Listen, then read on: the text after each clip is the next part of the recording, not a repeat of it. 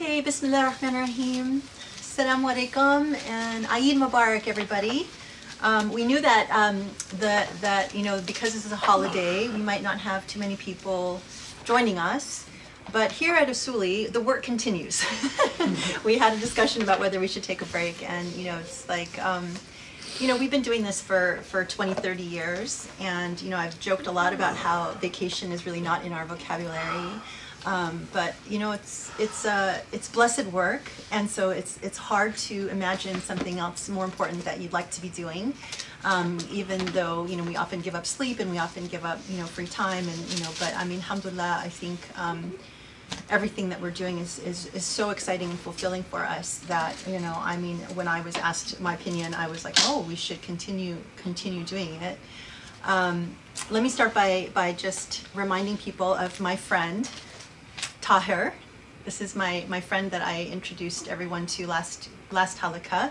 Um, this is the Atlantic article on the Uyghur Muslims, and this is actually, um, you can find this online, and he, he shares a lengthy story about um, what it was like when he was losing friends day by day and things were changing in China, um, and how he and his family were able to get out, and how they really um, feel that they will never um, overcome the guilt of surviving um, and this, as I had said before, was a very painful story um, that, you know, I was carrying this around with me and I actually ended up finishing reading it that night. Um, and it was extremely painful for sure. Um, but I think also it, it made you feel, um, he's, a, he's a poet and he shares his story. Um, and you feel like you're just hearing a friend tell you a story. And you could very much imagine that this could happen to you know, you, if you happen to be living in a, in a country where, where things are repressive and you really have no control. Um, and, you know, interestingly, um, he's two years younger than I am, which is striking because I think if you look at this picture, you know, it just shows that, that there's been obviously a lot of life experienced and a lot of pain experienced. Um, but anyway, this is again in, in, my sort of quest for, you know, asking and questioning myself whether I'm doing enough to change um, what is happening now with the Holocaust, you know, in our in our midst. Um, and I did send the link um, to one of my close Jewish friends, um, and you know, had a conversation with her because she actually had sent me a link before the last time they had um, Passover Seder that they decided um, as a community that they were going to make the Uyghur Muslims the focus of their prayers, which I thought was amazing because that would seem to be a little bit even more than Muslims were doing, but inshallah, you know, may we continue, um, you know, to, to do everything that we can um, with the situation in our midst. Um, I wanted to just take a moment also too, I was sort of struck with, um, Sharif shared a comment with me earlier um, about, you know, getting questioned about what it's like to be the son of a scholar. And this sort of dovetailed with, you know, last night I was trying to um, do another Mito and Baba session because it's been some time because um, we, since coming to Ohio, we've been just so incredibly busy um, that it's been really hard to keep up with just normal activities in life. Um, and you know, it was, it, it, we didn't actually have a, an official Baba Mito session where it was recorded, which was very unlike me because, you know, I record everything.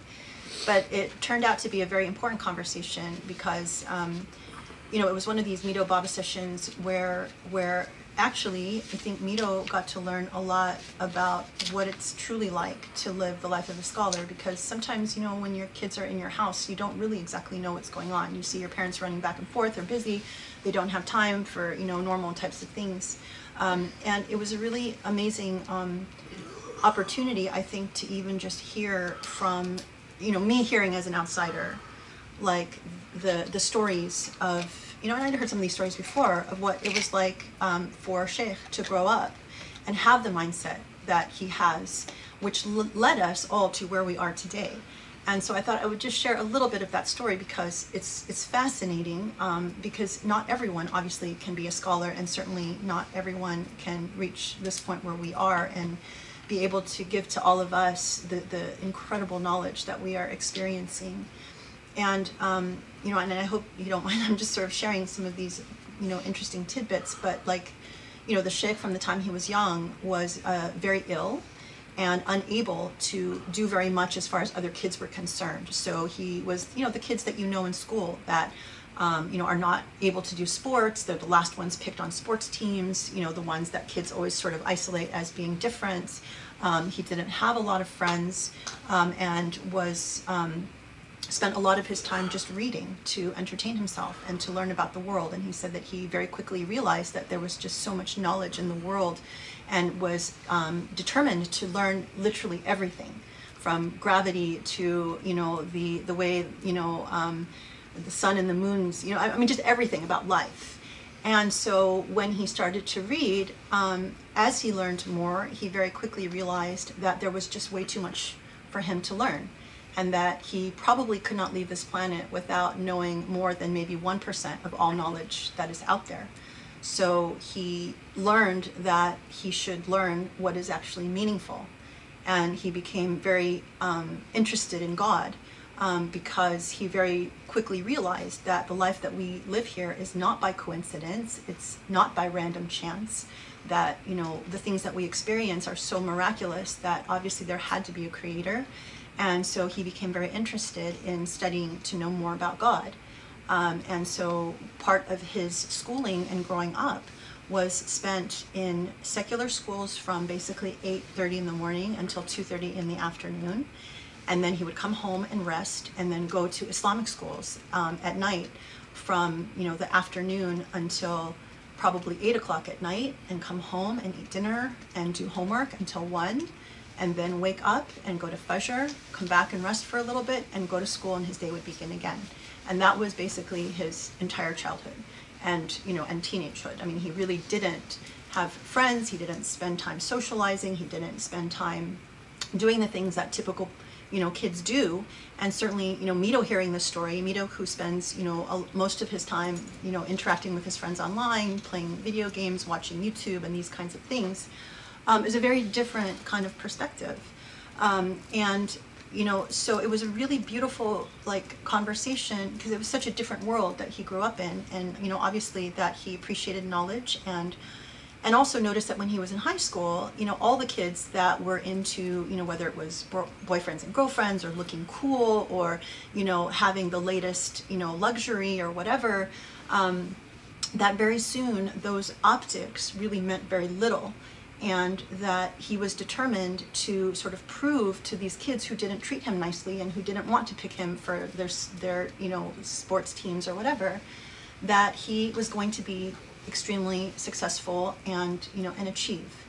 And that he wanted to prove to the world. So that was that became its own motivation and its own habit until it became part of him that no matter what he did he wanted to do a good job and you know and succeed and it's a really inspiring story because you know it's like now obviously you know 30 40 years later you go back and you can go to facebook and you can see the friends you went to school with and you know the cheerleaders and you know the people that were beautiful and see like how their lives have turned out. And many of them have not done anything at all impressive.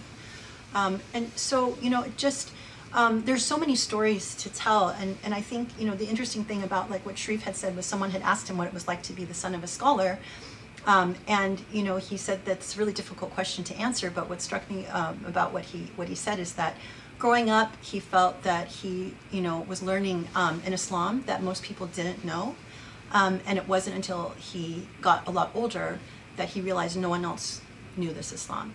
And that was also very similar to the way I would have answered the question, because people have asked me, what's it like to be the wife of a scholar, and especially as a convert is that I feel like the Islam that I was exposed to was extremely different than the, the Islam that the vast majority of people know.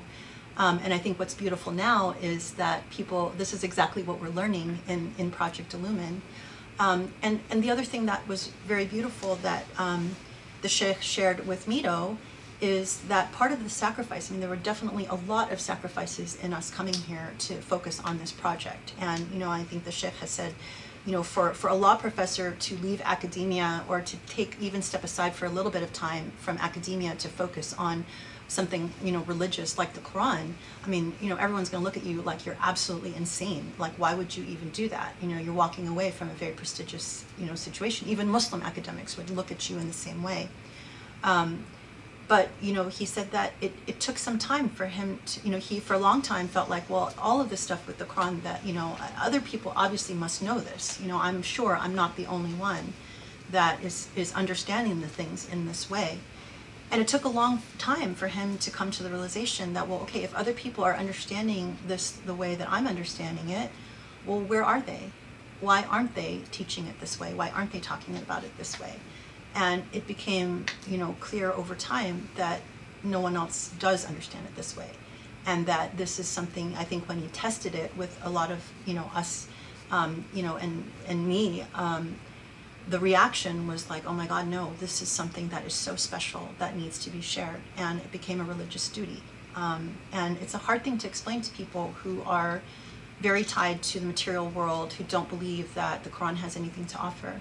But I think for some of us, I think it's, it's very valuable. And, and I, you know, I hope people, it's hard to truly understand the sacrifices that a scholar goes through. I mean, it's, it's an entire lifetime worth of, of sacrifice, you know, whether it's putting every bit of savings you have into buying books or whether it's staying up late. I mean, you know, we, we were supposed to have Eid prayer today. Um, and, you know, the sheikh was in so much pain from all last night to this morning, up until literally the minute before we were going to start. He was still trying to fight his pain and wanted to even try and rest for a little bit longer to see if he could actually get up and give the, the Eid khutbah. And he pushed as long as he could till the very last minute. And and finally it was actually you know Sharif that said no we have to know our limits and you you shouldn't push yourself like this. And then we decided to cancel um, but that just so people understand the level of dedication you know people don't understand what it's like to live in pain 24 7 it's if you ever have experienced pain even for a moment like i know when i have a headache it's like the world is over at that moment. But if you imagine your life living in severe pain 24 7 and learning to live with that when you reach the level of pain that you know that you want to cancel someone like sheikh who has a very high pain tolerance that's a really serious amount of pain and he pushed past it to prepare all day today to be here for this halaqa. And so uh, you know just to let people understand the amount of sacrifice the amount of dedication the amount of you know fighting pain in order to be here. Um, and just, you know, I hope that people, even if you don't see it, you know, I try to witness this so that people understand what it takes. Because it's such a lonely path and it's, it's such a thankless path. Um, and people just, you know, think that, oh, they have a free video, you know, on YouTube, we'll just turn it on at our convenience. Oh, we're just irritated because it's six hours long or four hours long. You know, if people understood the amount of time and energy and dedication and knowledge and everything that went into it from the time he was little, that you know it just it, it's like the gift we're getting is is priceless. There's just no words for it. So you know this is an Eid gift for all of us that keeps on giving. And so thank you for everything. I hope you don't mind. He doesn't like to talk about himself but for me I have to witness and I you know just so people can appreciate what it takes to get this knowledge so um, alhamdulillah and may Allah bless you and may Allah um, you know help all of us um, appreciate you know everything that goes into it and um, I'm, I'm really excited and looking forward to another incredible session so Assalamualaikum. بسم الله الرحمن الرحيم الحمد لله رب العالمين والصلاة والسلام على محمد وعلى آله وأصحابه واتبعوا بإحسان إلى يوم الدين. اللهم اشرح لي صدري ويسر لي أمري واحلل عقدة من لساني يفقه قولي. يا رب.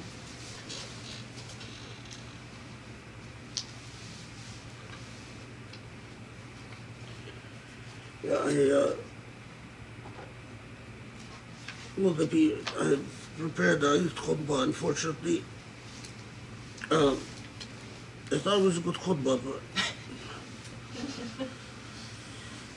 uh, I'm not going to end up giving it. Um,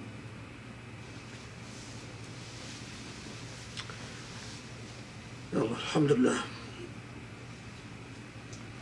So inshallah today I'm I'm not sure uh, the, the surah that we are that we are inshallah covering is Surah Al-Ghashiyah. Um, but depending on how things go, we might end up covering more than Al-Ghashiyah. We might I, I thought if if uh, if I manage to cover Ghashiyah in a relatively short time, then maybe I can do Surah Al-A'la as well. Um, which, in the the way that the Quran is organized, is, of course, the surah that comes right after Al-Ghashiyah. Although they were revealed at two different times, but let's see how it goes.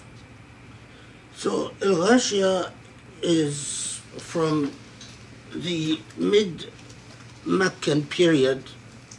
Um, it was revealed after Surah Al-Dhariyat. Um, although stylistically it, it's, it would look like a very early surah. Um, stylistically, it, it, um, one would have thought it would be revealed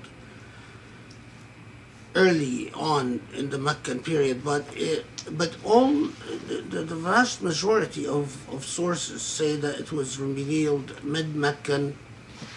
Most sources say it was revealed after the and right before Surah Al-Kahf. Um, now, of course, Surah Al-Kahf, uh, which we have not covered, uh, Surah Al-Kahf and Surah Al-Nahl and Surah Ibrahim, um, Surah Al-Anbiya, th- these surah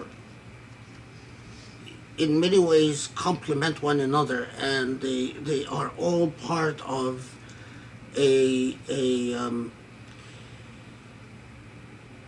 a, a paradigm shift in um, but Surah Al-Ghashiyah is like a lot of the very early Meccan surahs, although as we said, it is from the mid-Meccan period. It underscores the very concept of accountability, like a lot of the very early surah. They came anchored around the oneness of God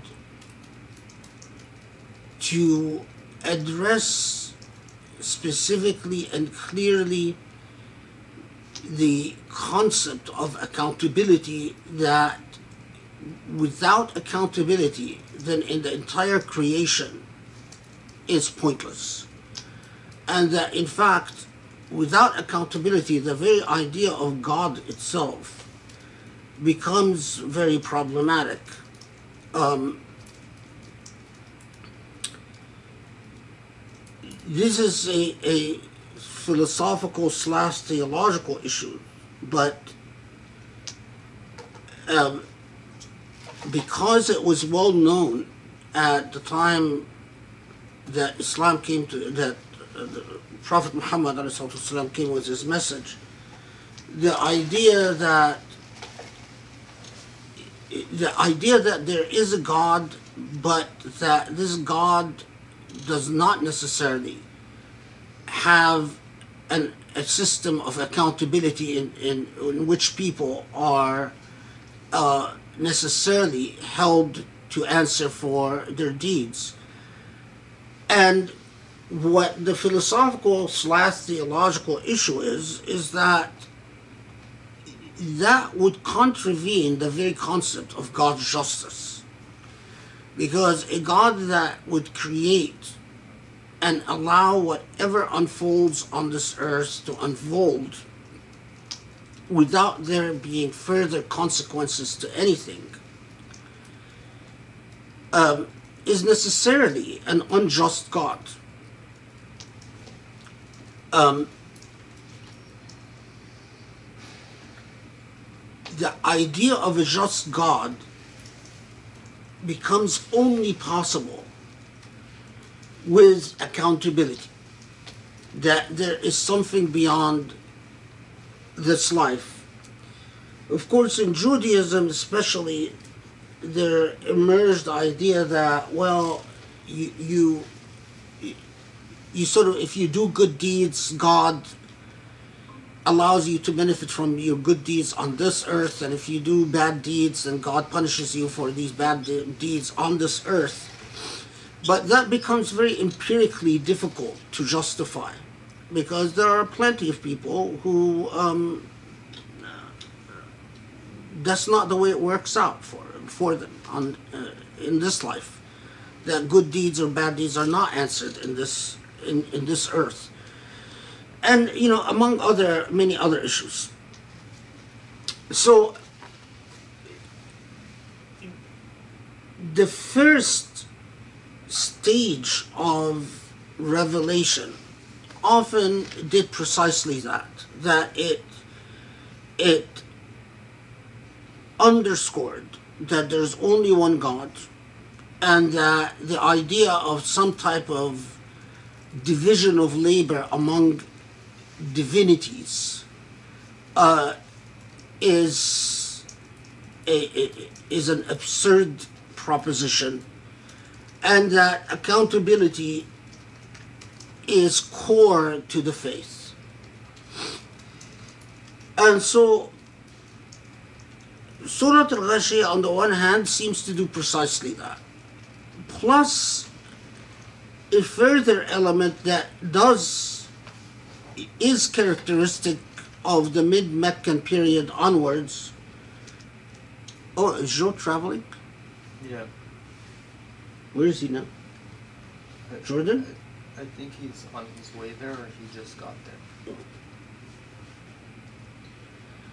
uh, plus um, uh, an element that is rather characteristics from the mid Meccan revelation onwards, um, and that is to emphasize that the Prophet ﷺ is nothing but a reminder, and that the Prophet doesn't control. That the, the, the Prophet has no doesn't control the fate of people and that is not part of his mission and that is that is something that is characteristics of of the mid-meccan period onwards with some issues that we'll see that come up in surah al-ghashiyah okay. So on its at least on its um, in in most Quranic translations and most traditional tafsir, Surah Al-Ghashiyah uh, sounds fairly straightforward. In that it starts out by saying um, هل أتاك حديث الغاشية which of course is a rhetorical device where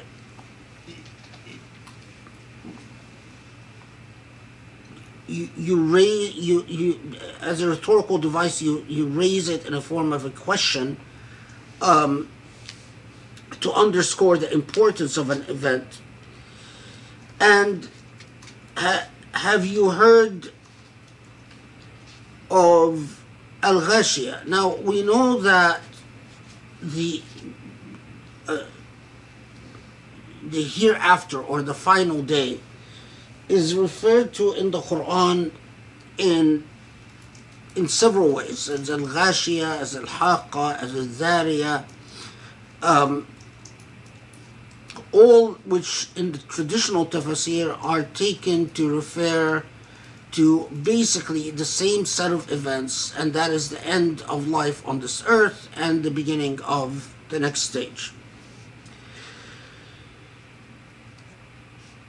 And so, have you heard about the coming of Al Ghashiyah, or have you heard about the unfolding of Al Ghashiyah? Al Ghashiyah, um, quite literally means an event that overwhelms an event that overcomes or overwhelms or something that is of um, an overwhelming power and an overwhelming force that that reshapes things. So have you heard of that event? Now why do we say well it refers to the the, the hereafter specifically because of what comes first and or, I'm sorry be- before because of what comes after هل أتاك حديث الغاشية وجوه يومئذ خاشعة عاملة ناصبة so on that day the day where you see faces khashia means humbled um, humbled downtrodden. It, it could even mean stressed burdened. And amilatun nasiba. Now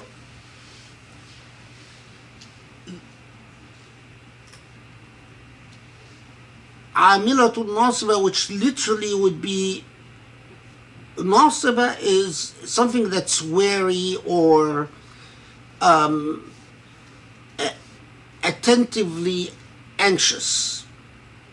Amila means toilsome or toiling, hard at work. تصلى نارا حامية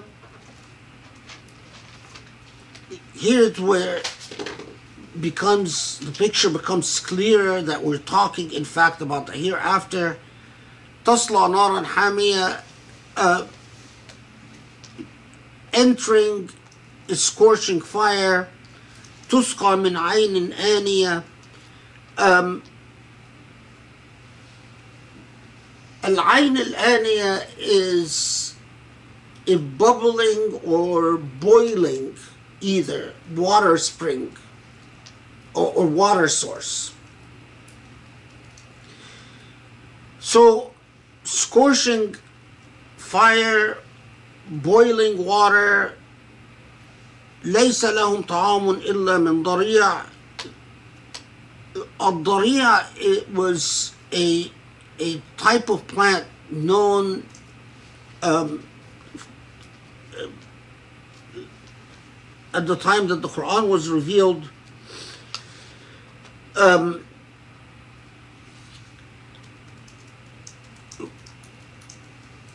when this plant first grows, when it's still green, it's called the shabrak. And it is eaten by animals. When it dries up, animals stop eating it. It becomes thorny and, and poisonous and then then it becomes becomes called a daria, the same plant. It goes from being a shabrak to a daria. So, let's say ليس لهم طعام إلا من ضريع.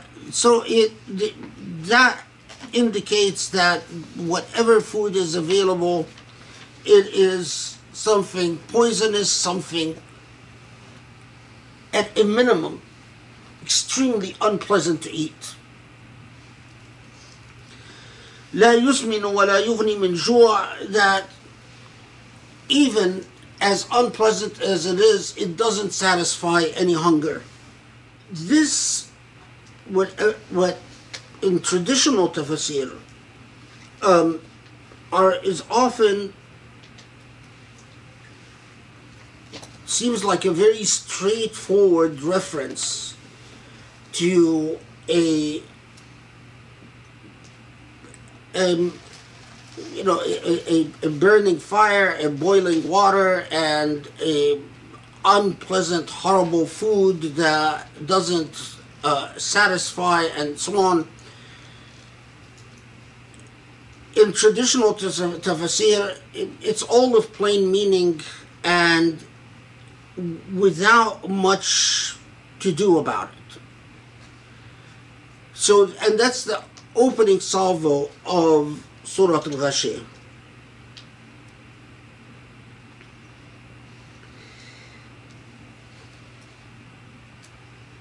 But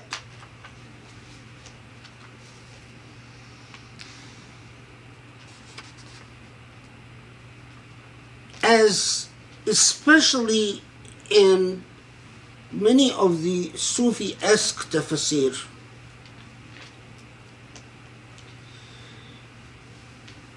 they looked at Hadith al Ghashiyah, and as often when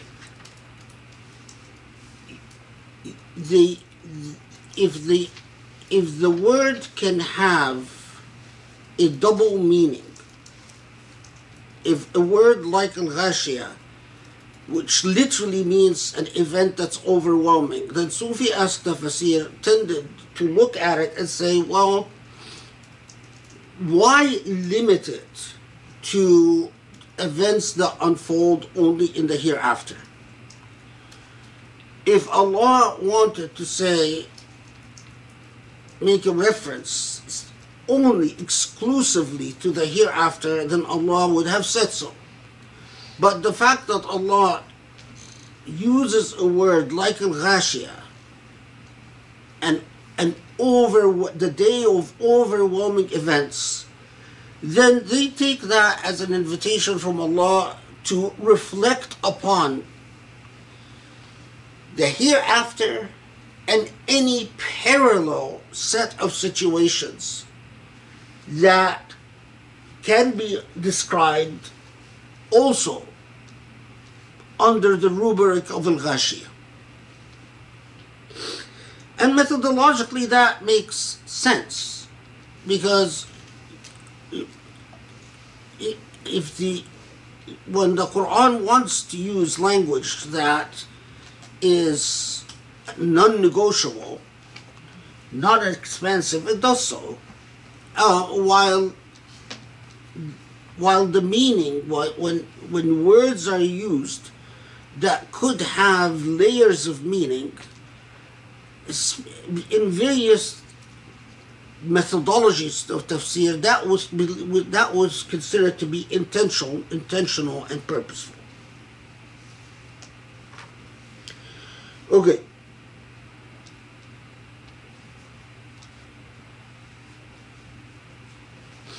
So, what else could al-ghashiyah refer to? when and especially that it says هل أتاك حديث الغاشية did the news or did the knowledge of al ghashiyah come to you and they thought that especially when the Quran uses this um, grammatically this reference to in our modern long language what we would call to an epistemology that is used by human beings that is is employed by human beings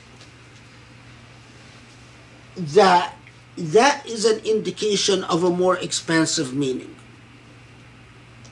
so هل أتاك حديث الغاشية it's like saying, did the discourse about Al Ghashiyah reach you? And from that, they thought, well, then the discourse about Al Ghashiyah, it's like permission or it's like an indication for an actual discourse about any event that can fall under the rubric of Al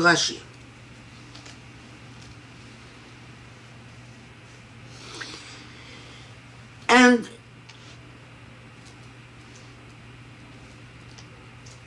most Sufi-esque tafsir looked at al-Ghashiyah as a, a reference to um, to earthly life itself.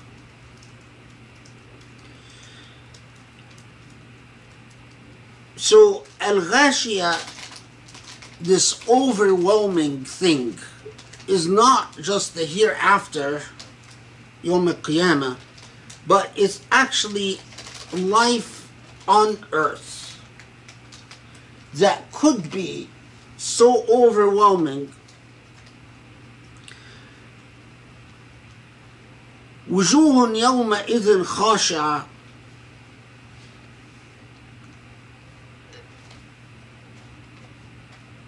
was often read as if you per, if you handle the dunya in a certain way then that would apply to you that you would be as if uh, it's an idiomatic expression like um, a- as if um, uh, dishonored faces faces that become dishonored by the way that they handle dunya, by the way they handle earthly life.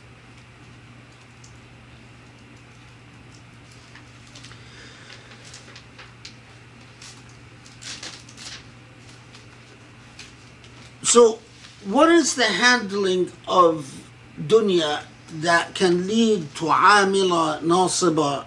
What can that can lead to tasla naran hamiyah? Well, first, that if you do not understand the nature of irashia, whether you under whether this ghashia is life is the the the anything that is ghashia meaning anything that is overwhelming whether it occurs into our temporal life or it occurs in the hereafter. If you fail to understand that something is only irratia because you lose sight of God's role in it, it's like losing sight that you let's take the, the, the example that right now seems very relevant to me. You're in pain. You're in excruciating pain. If you lose sight of the fact that there is a God that wills that pain for you and that can take this pain away from you and that ultimately will reward you for what you do with this pain, how you handle this pain. Then that pain becomes irrational. It becomes overwhelming because it seems like it's just pain.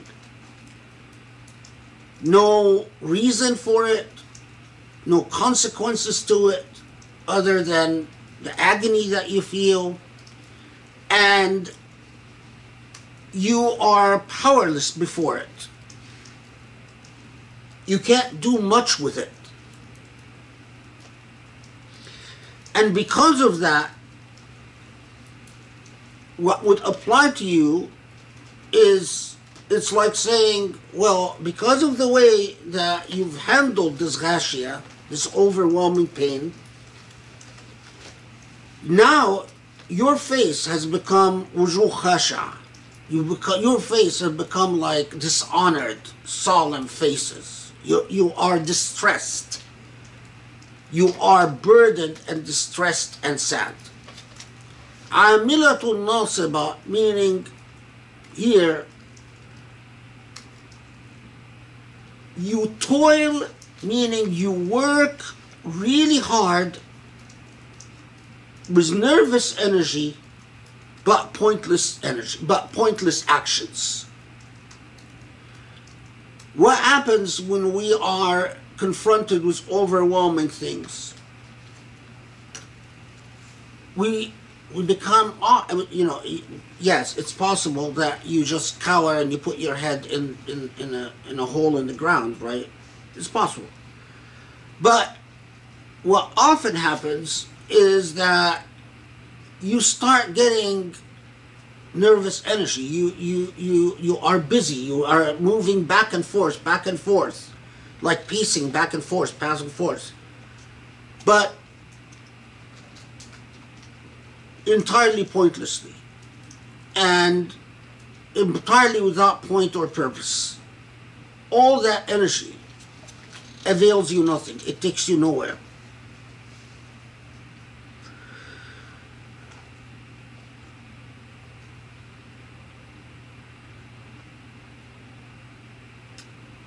And it is, in fact,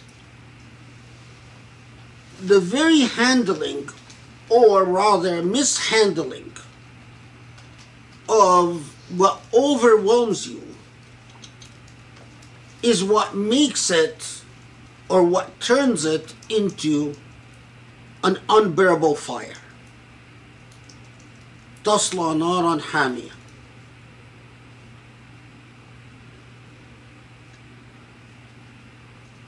So the same events, the same dunya, the same tests in dunya don't need to be an unceasing fire.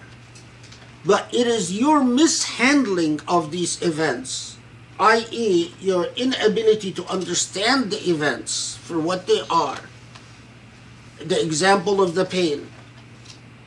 So, you're in agonizing pain, you do what a lot of people do, and you start thinking that it's the end of the world. I can't work. I can't think. I can't talk. I, I, you know, you start snapping at people. You, you can't stand anyone, and you start looking for a way to relieve the pain, even if it's taking drugs or whatever, because you just want the pain to stop.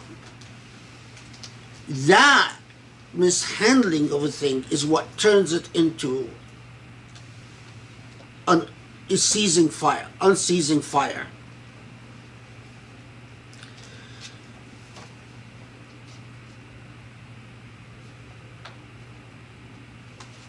Now,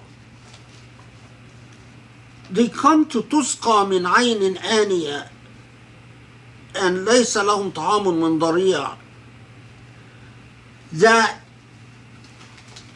what turns what you drink or figuratively what you drink into a, a, source of agony and pain and what you consume into further uh, further um, further sinking into agony and pain well, in the in the language that you often encounter, شبهات الدنيا وحرماتها يزداد الجوع إليها ولا وما يغني وما يغني طعامها that the irony about dunya is that as you your nervous energy, the the the um, amil on al simba, as you you you work nervously to handle the overwhelming events. But the irony of it is that the more you take from dunya to try to deal with what overwhelms you, the more you as they, as they say in Arabic poetry, داوني بالتي هي كانت الداء that as the, the more you covet of dunya to try to address the pain that you are enduring, the worse your pain gets. So the natural tendency is that when people are overwhelmed in dunya, they think that well, if I drink more, if I consume more, I'll be okay. If I get more from dunya, it will fix me. I'll be okay. I'll, I'll, I'll address al ghashia. But indeed, it never happens that way. And the more that you covet and the more that you consume, the worse you become. There is within the Sufi esque approaches there is a variation on this theme. and some like Ik- um, al-Qashani and or Ibn Arabi, Allahu Alam, whoever wrote that tafsir. But Ibn Arabi says the same thing in Futuhat anyway, so.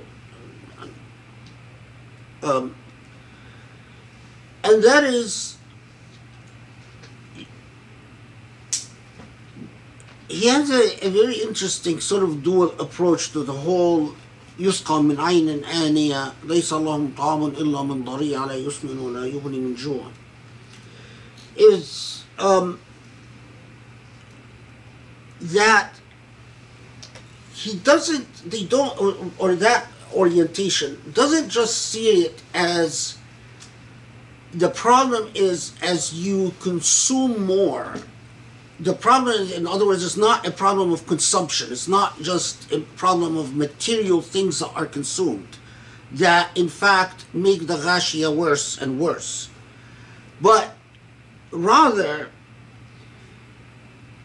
it is the type of ulum that you seek out, the type of knowledge that you seek out to address the predicament of al-ghashiyah. And the reason I say it's a duality is that in this perspective, in fact, you're a one the punishment in the hereafter. In Ibn Arabi type thought and those who follow this orientation, is that fire in the hereafter is not like fire on earth. And boiling water in the hereafter is not like boiling water on earth. That in the hereafter,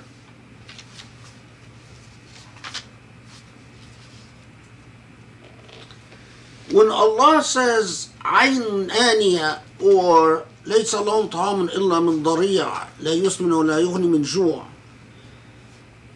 it Allah is alerting you to the fact that I want to uh, see if I um, okay. So first, let me let me uh, uh, uh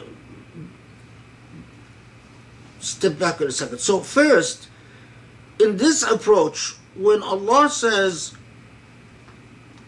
"Amilatun Nasibah," burdened and toiling, right? So, what type of toiling is engaged in? And the answer is أعمال شاقة من جنس أ- أ- أعمالها التي ضرب بها في الدنيا. That as to the hereafter, what you, that when Allah is talking to you, telling you, you will be toiling. He says, You will be toiling. But this time, you are toiling, repeating, or in, in, in, in, um, you are toiling in um, actions or activity that is de- related to what you've done, your evil deeds on earth. So, in other words, you will be toiling, but the toiling is not just any toiling, it is toiling that you are forced to do to address all the bad that you've done on earth. Now, so the next step So when Allah subhanahu wa ta'ala then say says Tasla naran hamiya in that orientation they understand Tasla naran hamiya is that no fire is worse than the fire of ignorance and loss and the realization that you are to, to see the truth of who you are and what you've done and that you are going to have to address you are going to have to address what you've done So تسقى من عين آنية. So they read this as العين الآنية من الجهل المركب الذي هو مشربهم والاعتقاد الفاسد المؤذي. So in the hereafter, when Allah refers to boiling water, it is the, the, the painful being forced to drink the water of your own ignorance. So it is like confronting your darkness. So then we come to Daria, the, the food, right? So here, what you are, what is referred to ليس as ليس لهم طعام إلا من ضريع لا يسمن ولا يغني من جوع. This is understood as what you are in fact because they, they, they don't believe in the hereafter that there is eating or drinking as we do on on this earth that th- this is becomes um, but what you are forced to consume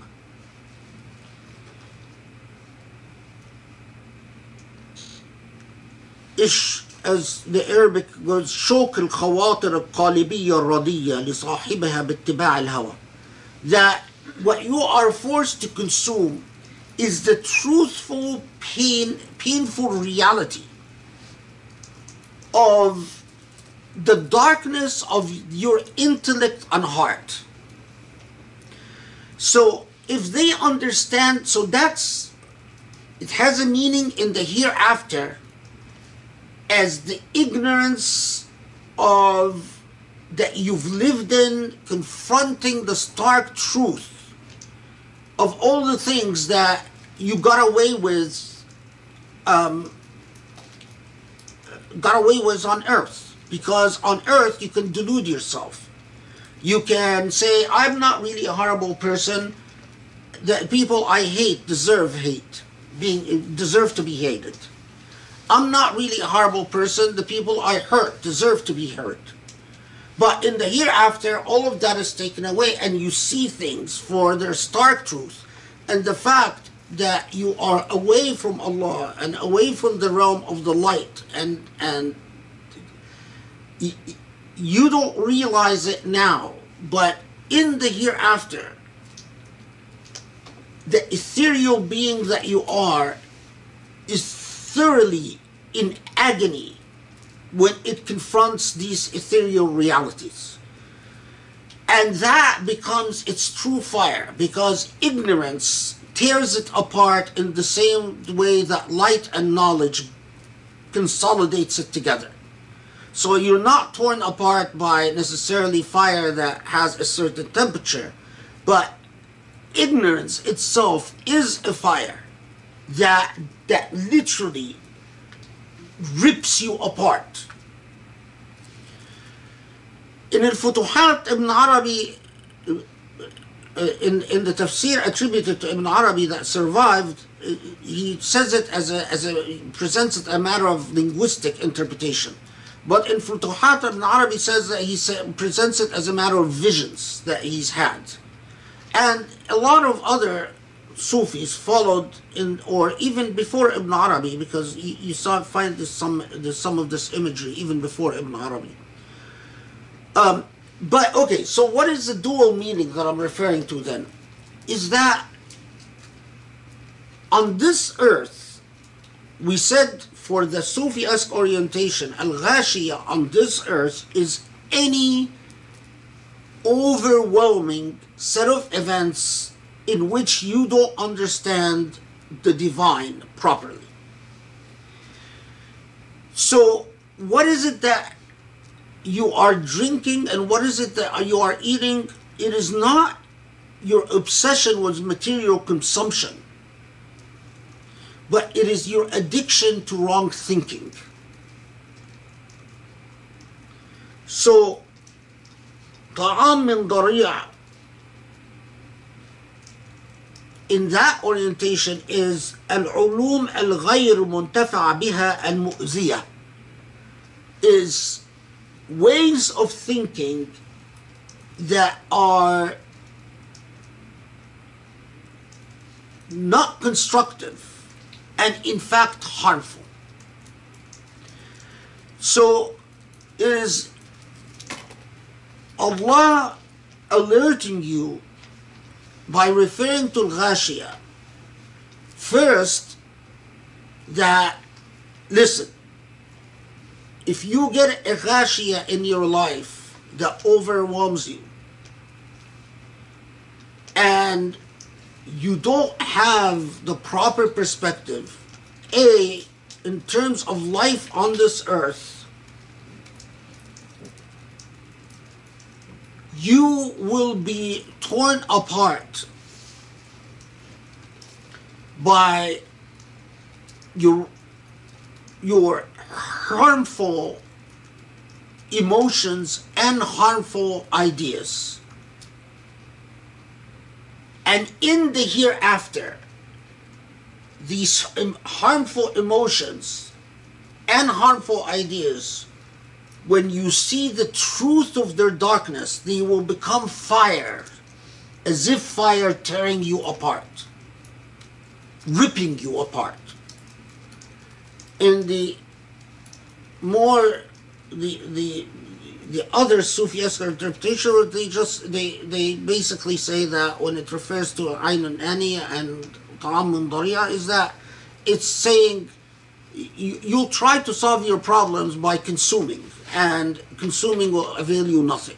It will, you know, you, you you will escape from your pain by coveting more of this what this what material life has to offer but what you covet in fact will be the source of your torment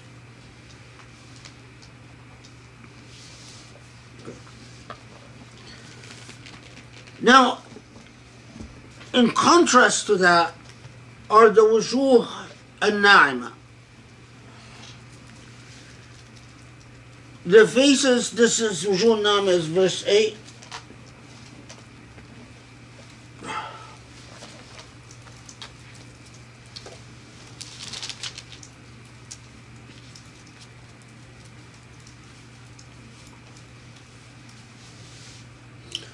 The faces that are in repose and in comfort. في جنة ع- لسعيها راضية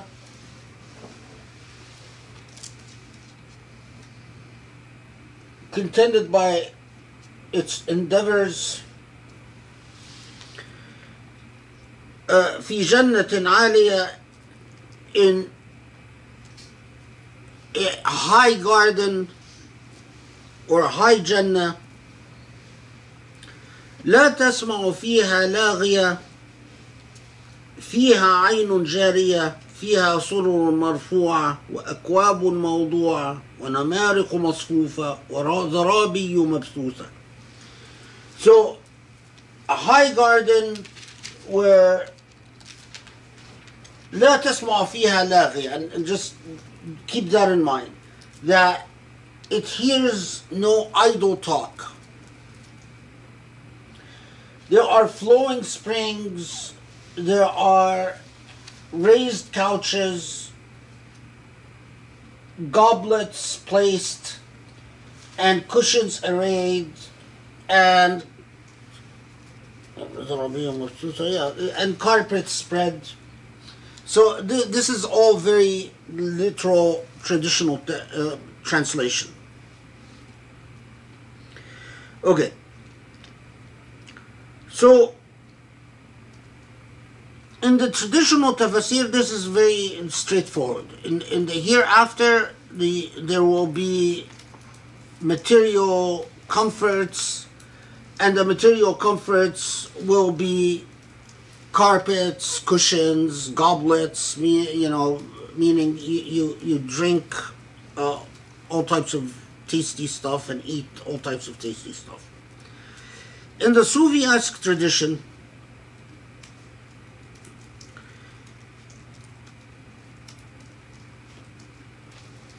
في جنة عالية they point that Jannah is any blessed or any uh, any blissful state that Jannah al any state of bliss is a Jannah. Any winning state is a Jannah. They come to لا تسمع فيها لاغية and in traditional tafsir they say basically that no one speaks ill of anyone else in the in heaven. All people their hearts are reconciled with one another. There's no hate there's no enmity there's no jealousy there's no rancor so on. There is a, an interesting point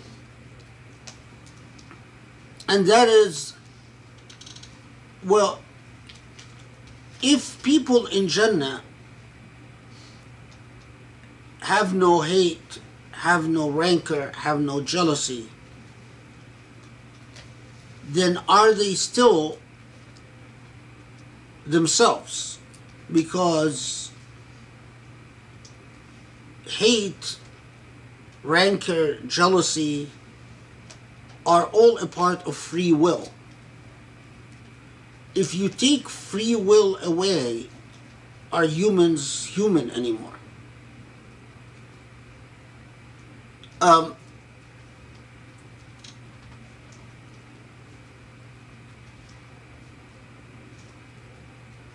precisely because of this, the what at least the the tafsir that were written by more of a, of a rationalist orientation,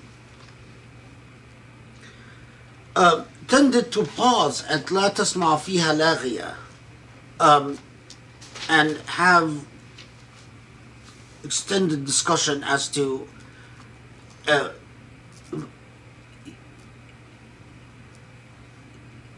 and the the the the the gist of it was let us fiha they insisted is not that you don't it's not as traditional tafsir say that you don't hear um, uh, uh, gossip or whatnot, but rather that there is no there there are no deceptive no deceptions of power and authority.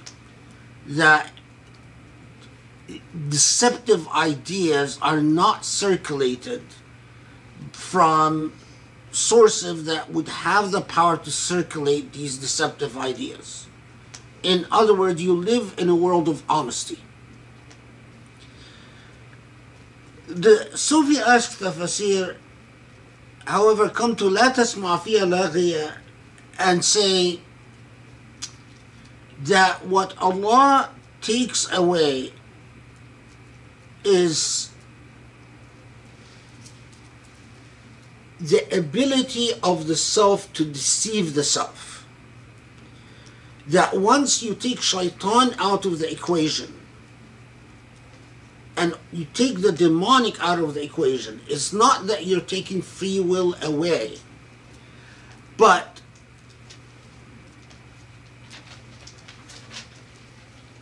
whatever human beings feel that is not healthy it becomes very superficial and quickly addressed because the the communities of counsel, if you will, that exist are, are angelic.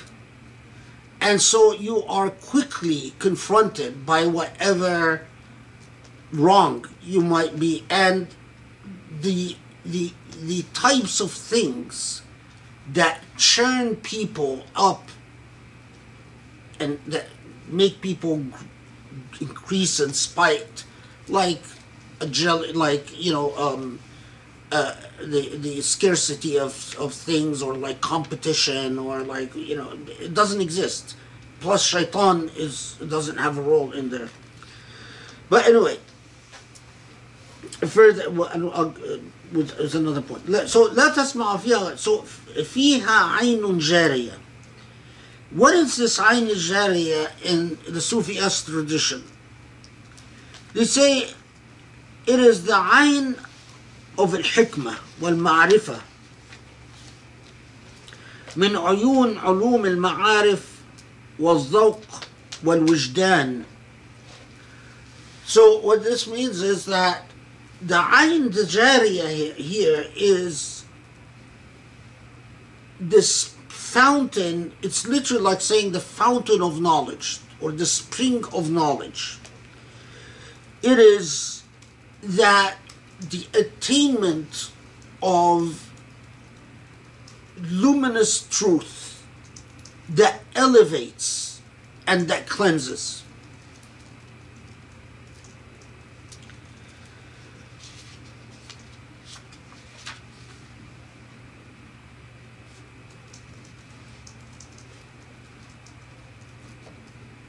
والسرر المرفوعة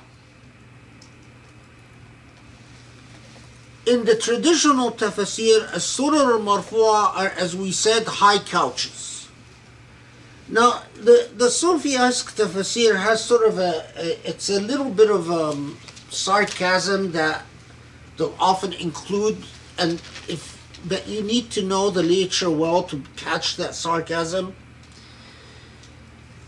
Um, and it has to do with hadith. The hadith reportedly says that when this was revealed, Muslims went to the Prophet ﷺ and said, But Prophet, if the couches are going to be surur marfu'a, high couches, how are we going to sit on them? They're very high. And the Prophet reportedly says, Well, in the year after, when you want to sit on them, the couch will sort of squish itself down so that you can climb up and then it will puff itself up again. So in Sufi too, and they know that these traditions are not very reliable, so but then they they sort of include these traditions and say unless you are going to be among those who want to ride the the like uh, what would translate as the seesaw couches or the um, what is that? What do you call these things? Huh? N- n- like you know, like uh, like in in in, um, in Magic Mountain, Oh, yeah. Roller coaster. Roller coaster. like yeah, like equivalent like roller coaster couches that. Uh, and of course, what they, they what they're saying is, is that this is you know they're they're they're, they're sort of zinging the traditional tafsir without seeing it um, right out. So, but so they they they read surur marfu'a. Um, and and they and وأكواب موضوعة ونمارق مصفوفة. I'll, I'll, so these three, because they, they, I think it's best to explain them all at once is that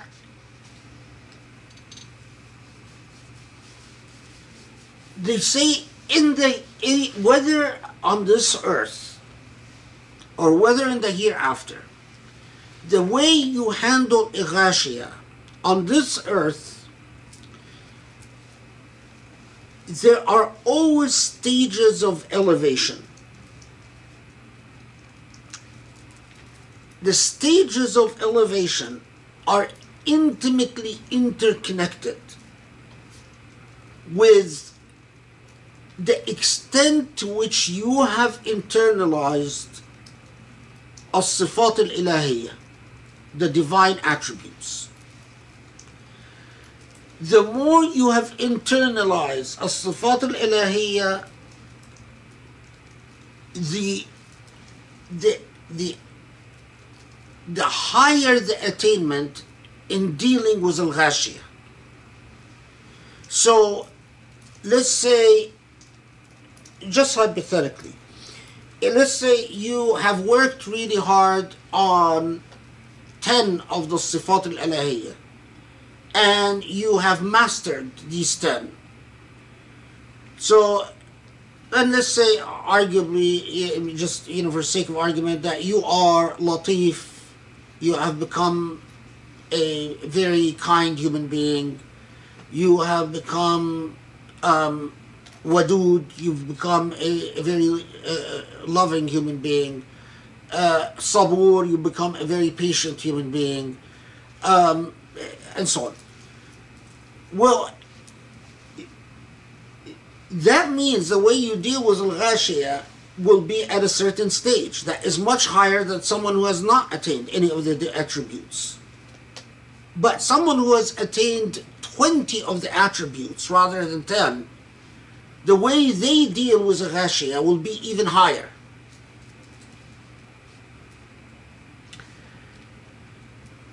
But they see the same thing as taking place in the hereafter.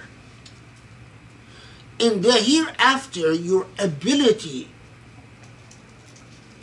what elevates you, what brings you true pleasure, true happiness, is truth, and the truth is Allah subhanahu wa ta'ala. But the more you have attained the more you have attained in the hereafter of the divine attributes, the higher your ability to be elevated by the truth. So, مراتب الصفات فإن لكل صفة من ابتداء تجليها وطوالع أنوارها وكونها حالا إلى كمال الاتصاف بها فإذا استوفى السالك حظه منها بحسب استعداده وبلغ غاية مبلغه حتى تم سيره فيها وصارت ملكا له كان مقامه منها نمرقة على تلك الأريكة التي هي موضع تلك الوصف مع الذات. So, but the fascinating thing is that they don't, it's, it's like you attain a certain you attain whatever you attain on this earth, and then you die, and then you're resurrected with what you've attained. But that's not the end of your journey. In the hereafter, you will continue to work to attain a higher and higher status. So, some people in the hereafter will work very hard, but to do that, you need your free will. You see, that's why the issue of free will mattered a lot for the Sufis and mattered a lot for the rationalists, but for very different reasons. The Sufis wanted to say that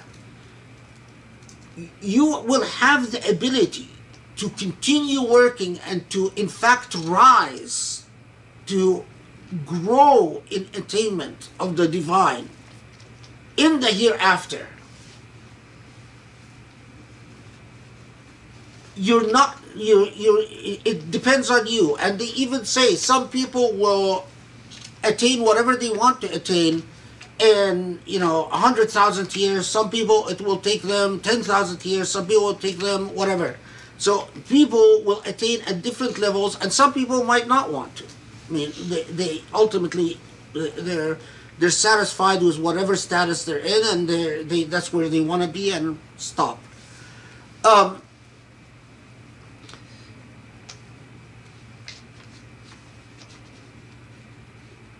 So, the way that they understand أكواب موضوعة ونمارق مصفوفة وضرابي مبثوثة is as illusions so the أكواب for instance are illusions to أوصاف الذوات that they're illusions to the uh, moral or ethical characteristics. Um, the namariq, as I said, are levels of attainment, while the dharabi,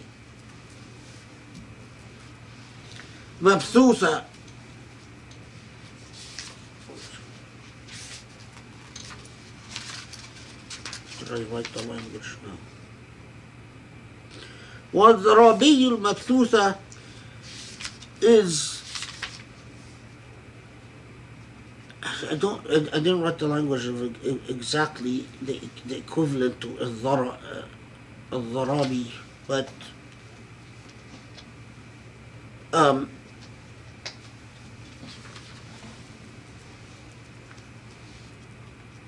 there's ethical course there's, a what on the spot I don't remember exactly, but it is not not it is an, not just extended carpets as in traditional tafsir, but it is an allusion again to some type of moral um, level that or the the leveling of morality. Um, okay. So then, this takes us to that point on Surah Al Ghashiyah where Allah says, reflect. And this is the transition takes place at 17.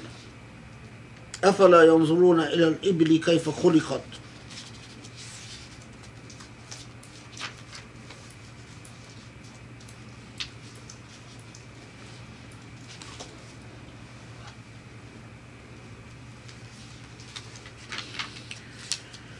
So, أفلا ينظرون إلى الإبل كيف خلقت The traditional tafsir, again, this is fairly straightforward. Don't they look at how camels were created? And camels, of course, for Arabs, pre-Islamic, pre-Islamic Arabs, it mattered a great deal. Camels were, you know, the, the, the, the miracle of the desert. There is another meaning to ibl.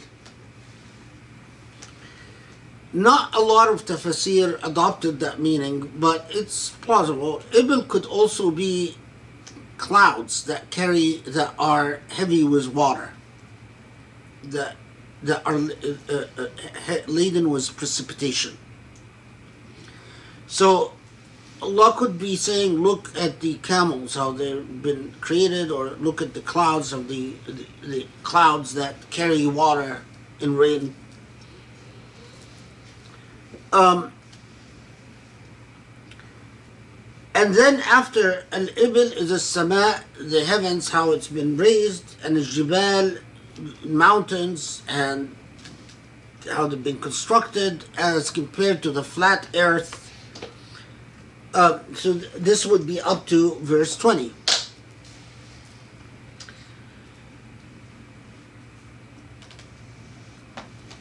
Or alternatively, it could be to clouds, to the heavens, to the mountains, to the flat earth.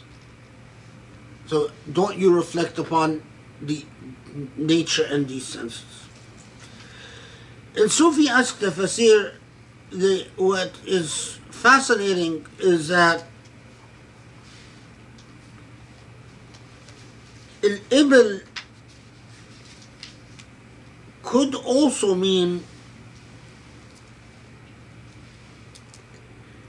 any being without the intellect could be an ibl, And so Sufi-esque tafasir, they've often read al Ibil Kaifa Khuliqat as a reference to the raw material of a nafs, human consciousness, without the intellect and without the soul. So it's like saying, don't you look at or don't you reflect upon consciousness itself?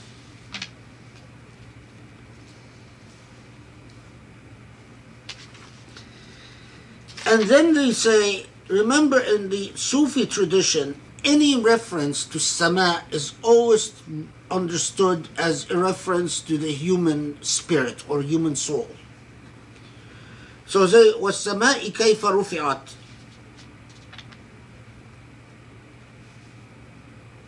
أرواح السماء كيف رفعت that that they understand that as how consciousness has been coupled with an active soul, the secret of which no one understands. الجبال كيف نصبت the construction the الجبل could also be the power source of anything and from jibilla from the word jibilla or jablu shay. And so they understand that most most often as qulub as the hearts. Or as or more or as common as the uqul, as the intellects, the hearts or intellects. And al-ard كيف نصبت they'll often read that metaphorically as referring to the body. So we say that Allah is saying, reflect upon consciousness the spirit that animates this consciousness وجبال العقل لتمييز الحس عن المعنى and the intellects that are able to to to move mere sensation to actual meaning within the context of a body.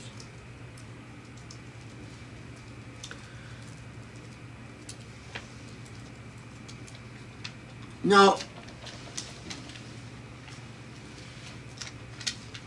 this reflection is for Allah to say, فذكر ما أنت إلا مذكر لست عليهم بمسيطر. To say for Allah to tell the Prophet عليه الصلاة والسلام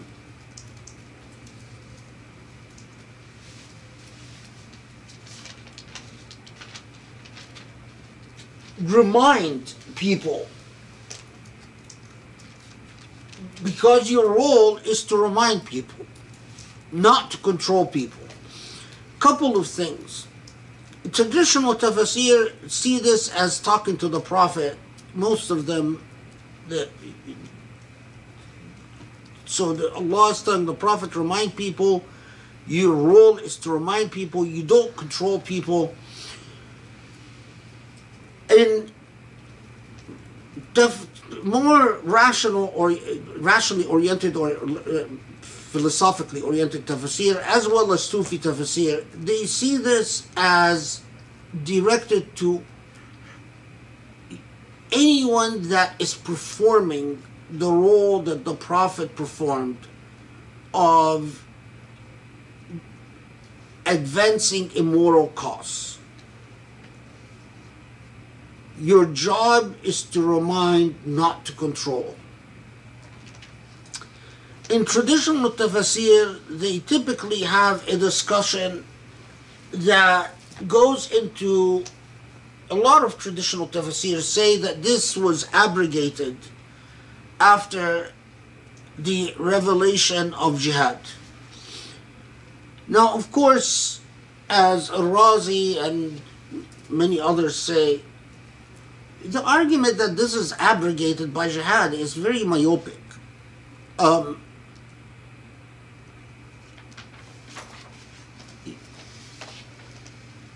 we will get to this inshallah, but jihad was, or military conflict, was necess- necessitated by a set of circumstances, most specifically when your enemy is ready to use force against you. Whenever your enemy pleases and and it, sometimes it becomes necessary to preemptively communicate to the, your enemy and this is what empires do all the time that using violence against you will be extremely costly. But that never changes the the role of a polity is is one thing, but that never changes the the basic ethical rule that the only way of advancing morality is to teach morality. Coercion doesn't establish morality. And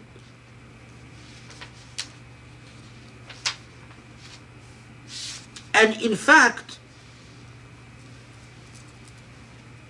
if the Sufi-esque tafasirs are correct that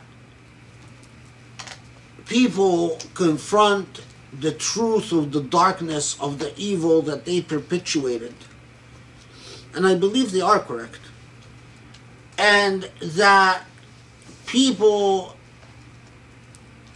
attain levels of illumination which becomes their state of bliss in the hereafter. None of that is possible in an equation of coercion. Because in coercion, whatever darkness you suffer from, it's not your own. And whatever illumination you have is not your own. In coercion, the first thing you learn is hypocrisy and deceit and to pretend and to dissimulate. It- nothing is real. There, you live in a world of shadows and smoke and mirrors. The only, remember, we said at the beginning that we realize in order for God, there is a God, but in order for God to be moral, you need accountability. But here's the thing in order for accountability to be moral, you need voluntarism.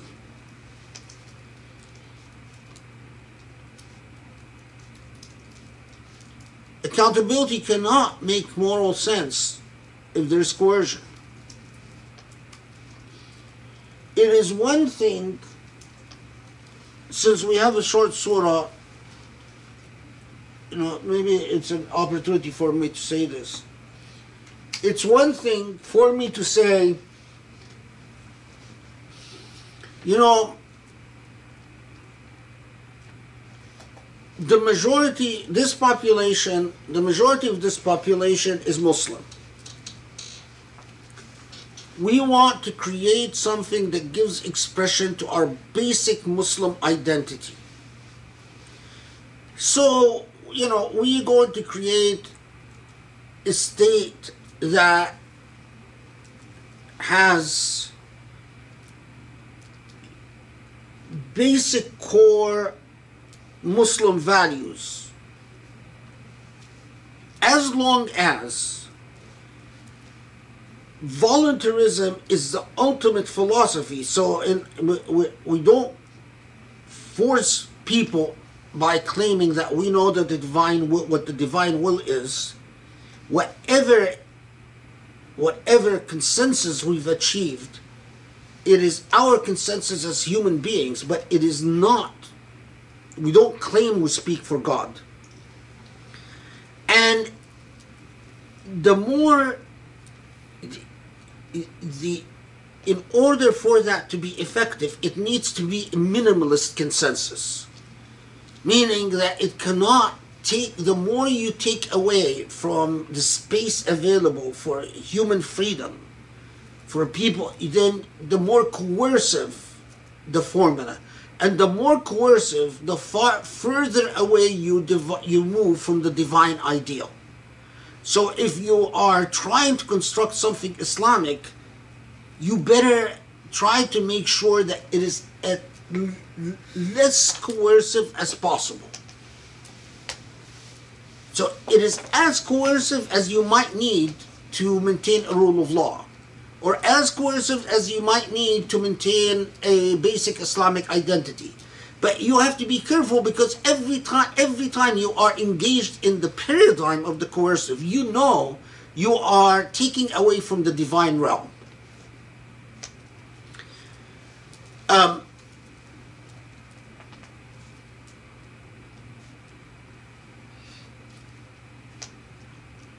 شو وانا فذكر ما أنت إلا مذكر لست عليهم بمسيطر just so you remind because you're nothing but your role is to remind you don't control them I read this this is a Meccan revelation as a constitutional principle because if the Prophet ﷺ was not given license to control a people then what human being has the right to control a people? I wish Muslims would just reflect on this. All these Muslims that seem to think authoritarianism is okay with Islam and despotism is okay with Islam, and seem to think that, well, Islam, yeah, you know, they completely bought into the Orientalist myth of uh, the, you know, or, Oriental despotism. And they think that despotism is the most natural thing for the Islam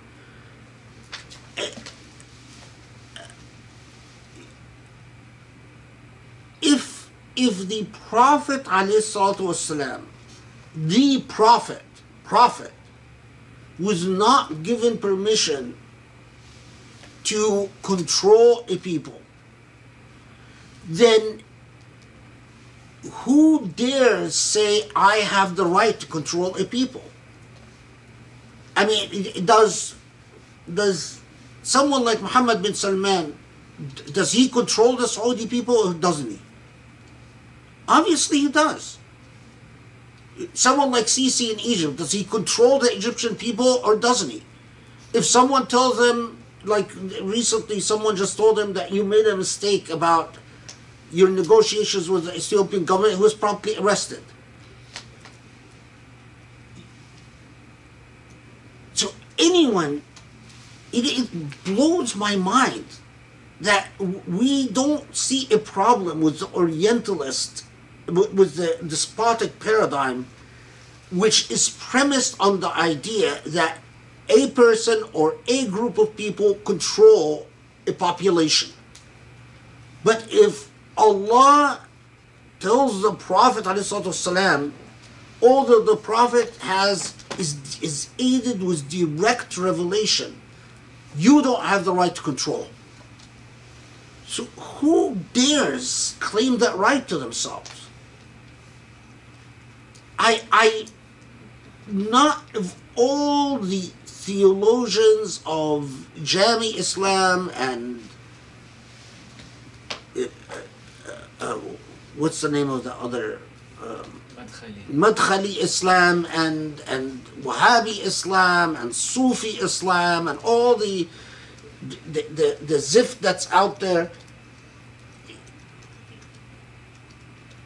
No one responds to this point. No one addresses it.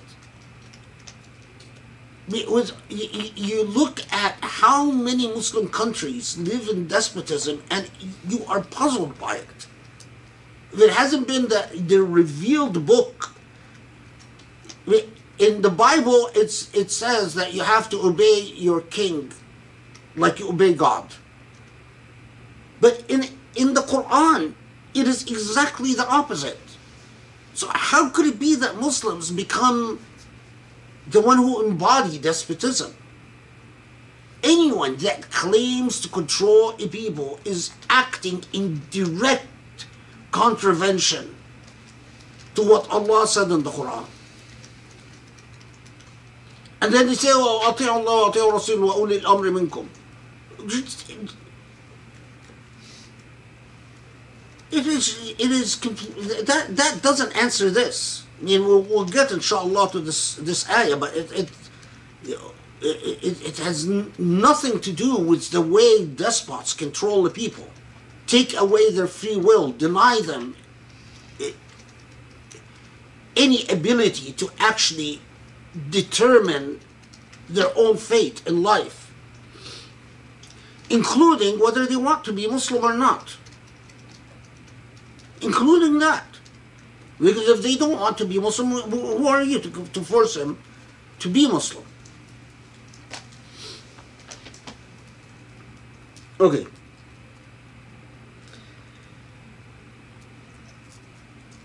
And then, as to those من تولى وكفر as to those that turn away so you have a- an obligation to remind but you as to those who turn away from you in other words don't want to listen you don't even have an obligation to remind them So the way that this is translated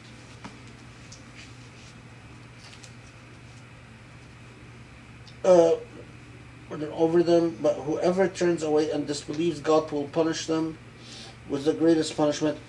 The original Arabic, as to those who turn away, turn away means that you don't have an obligation to pursue them, to communicate the message to them if they turn away. They turn away, they turn away.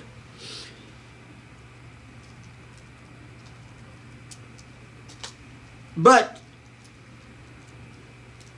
their affairs, their fate is left up to God. They, it is God that punishes them.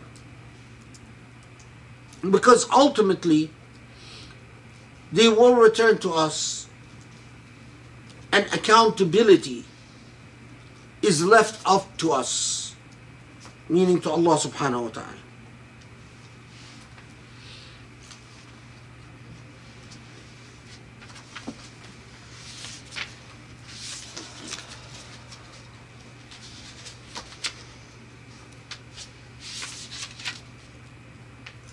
I think that's all of Surah Al-Ghashiyah. Um, we should pray asr. I have to pray us. Uh, I don't think I'll do Surah Al-A'la. Uh, Surah Al-Ghashiyah is enough for today. Okay, Bismillah ar-Rahim.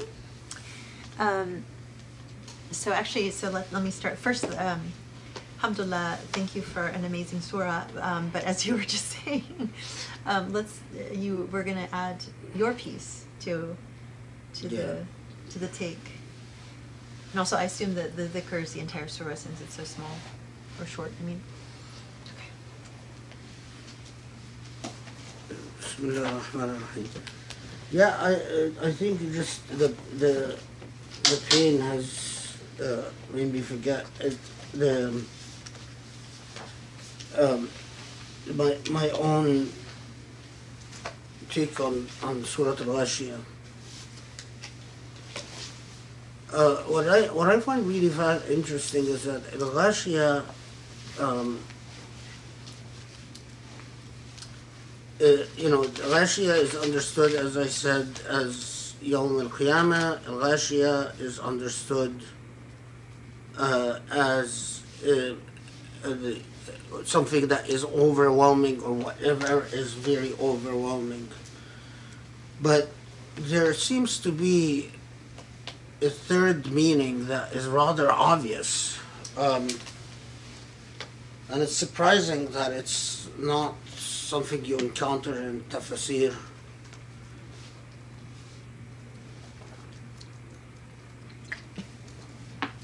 And that al-ghashiyah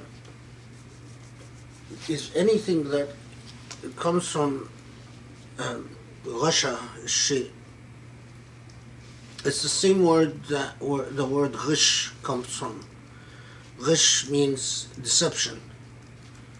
Um, and Ghashiyah is, yeah, I agree that it is probably an allusion to the to the hereafter, but I also agree that the in all these short surah there is a dual meaning, an allusion to the hereafter, but also an allusion to something in the here now. And Al is is anything that um, causes a a deception a that is misleading that is not just misleading but something that is false and fundamentally a lie. And those who said that al-ghashiyah uh, refers to, to hayat dunya and we know that dunya means the lowly life or the low, you know the the the the base life. Um, and I think that they, what, what they were sensing from that is that, but I understand that attack hadith al ghashiyah is, have you reflected upon that that deceives human beings, that draws human beings to live into a life of falsehood, and that whatever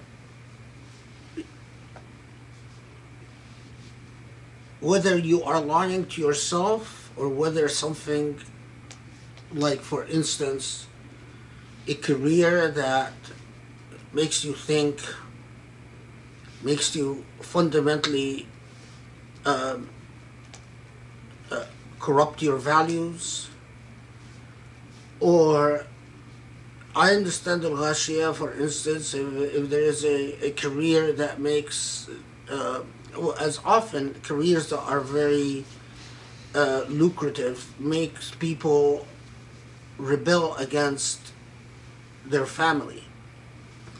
Um, they become dissatisfied with their family life. Now, now I'm earning money and I'm making money and I'm living with with higher class people and who you know you, people are not my my my you know you're lower than me now and you know and then you become very fed up with your family and you become very dissatisfied with your family. And i see that as hadith al ghashiyah and that's why allah calls it hadith. It is the news or the the the the, the, the discourse about upon falsehood. Um, and that when it does, when you allow yourself to be deceived in that fashion, when you allow yourself to lose who you are, whether again it is a form of self deception or because of the deception that comes from you externally, um, you become um, nasiba. That you you're you're you're very busy pursuing whatever you pursue in this life of deception. But your actions are all for vain. Nothing.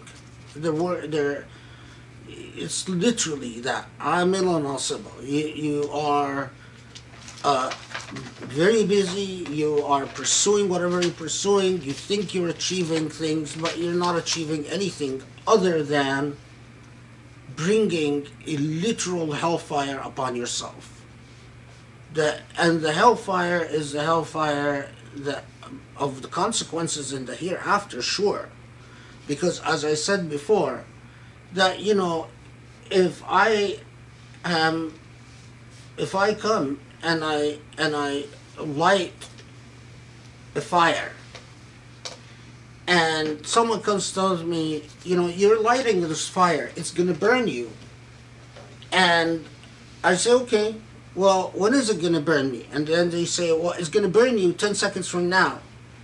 So in our earthly life, we understand this as, oh, well, you're going to burn yourself with this fire that you've lit. And I, because it's going to burn me in 10 seconds from now, I might take heed and I might actually not light the fire. But someone comes and says it's going to burn you an hour from now. Well, okay, most rational people would still not light the fire. Well, someone comes and says it's going to burn you a week from now. It's going to burn you a month from now. It's going to burn you a year from now. It's going to burn you 60 years from now. That, it's all a matter of timing. Because we're human beings, we think that it's going to burn you 60 years from now is but from the from the perspective of aqidah, from the perspective of iman, It's going to burn you 60 years from now. It's not a question of whether it's going to burn you. It is going to burn you 60 years from now. So it is as certain as it's going to burn you a second from now. It's going to burn you 10 seconds from now. That's one. But two,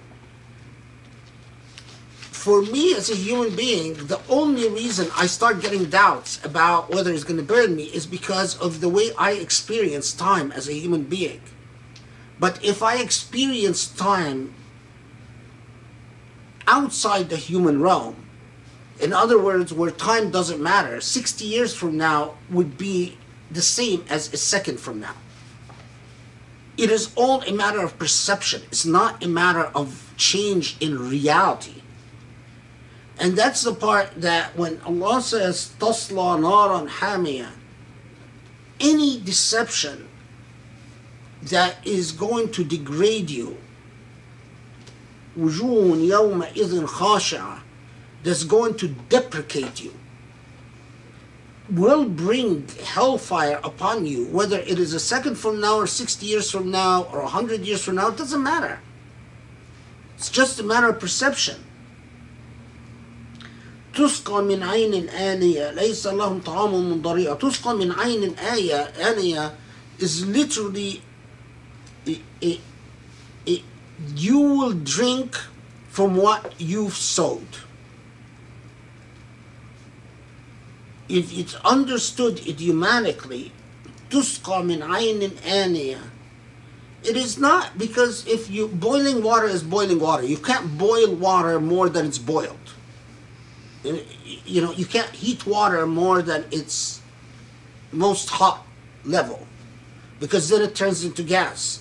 So tusqa doesn't make sense to say that oh Allah is going to heat up the water and then you're going to drink it But tusqa min aynin aniya means you will drink from the inner inevitability of the water that you've set in motion. ليس لهم طعام إلا من ضريع لا يسمن ولا يغني من جوع. You will eat the bitterness of the food that you deserve that will not lead you anywhere.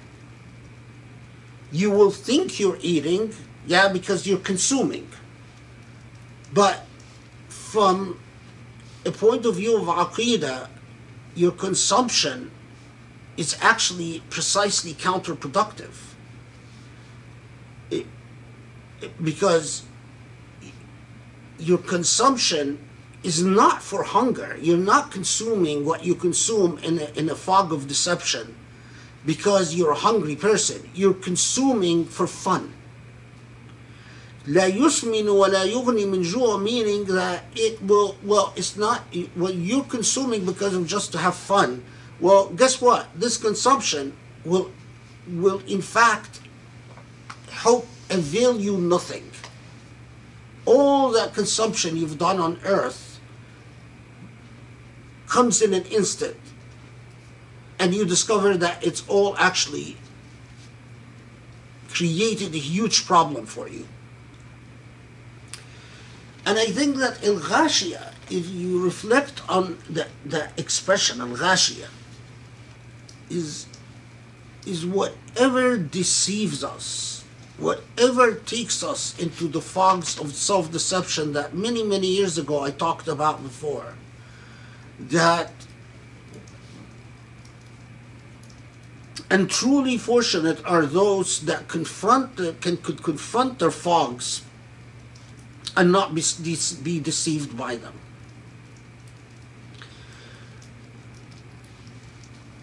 That's my main. That's my main addition to to uh, Surah Al Ghashiyah. Is and oh, and I and, and there's one other thing that I, I Subhanallah, the Prophet ﷺ uh, used to read Surah Al-A'la سبح اسم ربك الأعلى and Surah Al-Ghashiyah in the Eid.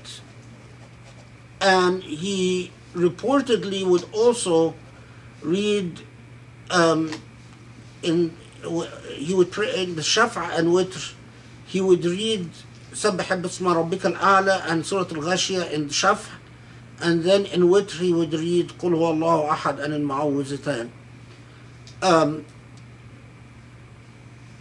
and it is the the what is striking for me is that Surah Al-Ghashiyah was um,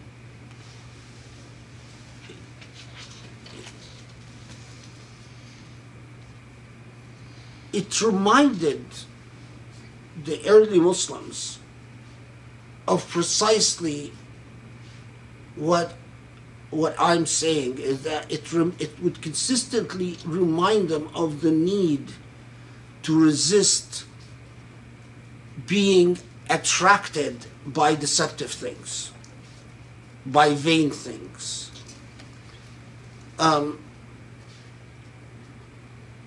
but and more on that, especially the, the, the relationship of the Prophet ﷺ to Surah Al-A'la and Al-Ghashiyah, inshallah, when we get, when we get to Surah Al-A'la.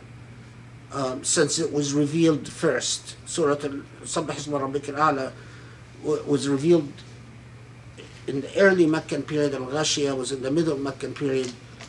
Um, but interestingly, uh, among the first surah to be taught for to people in Medina upon the hijrah of the Muslims to Medina was Surah Al-A'la and Al-Ghashiyah, which is very interesting. Okay. Uh, for those who, who are interested, um, what the Sheikh was talking about is a lecture that you can find on our SoundCloud channel called The Fog of Self Deception. Um, it's a really extremely valuable lecture, and um, so I would really highly recommend it for anyone who hasn't listened to it. Um, this was from, I believe, the two, early 2000s, um, if I'm not mistaken. It was part of a, um, a halaqa that you gave, I think was it part of Shalawiyullah? Or um, Yeah, it was around that time. Okay, yeah, so it was the early 2000s. But anyway, that one and also building a partnership with God, um, those are extremely, extremely valuable for confronting yourself and your fog, like this whole idea of of fog and, and not seeing truth and just kind of the deceptions that you that you live with. Um, and I think so much of like um, breaking through that and finding yourself and finding your truth. I mean, that those those two lectures were really, really powerful. So um, anyway um, just let me this was like kind of like throwing in like the most important part you know in the q&a so alhamdulillah um, i had forgotten that ghashia was a word that i associated with that those lectures. Um, and we didn't talk about fog in the first part of the the halaqa. Um, so let me just go around again. Did anybody have any questions here now that we have that kind of new addition? Um, okay so all right, so let's then start with the in- interactive group. Um, it's from Rizwan. In reference to the discussion on the correlation between internalizing divine attributes and responding to Ghashia in this world and elevating in heaven or in the hereafter, two questions. One, is one able to internalize a divine attribute in this world to the extent where they absolutely embody that attribute without any tension of its counter attribute? For example, to be truly grateful and not at all experience inclinations of ingratitude. And second, if one is of the belief that in heaven God takes away the ability to deceive the self from the self and the individual exists in an eternally blissful state, how can one elevate? Elevation presupposes that there are that are there are gradations to attributes. However, it does not seem, for example, if one was honest in the eyes of God, that they could become more honest. For there to be gradations, there would have to be some ele- element of negative attributes that lessens one state on the scale of gradations. Yeah, um, these are good questions. The um, um,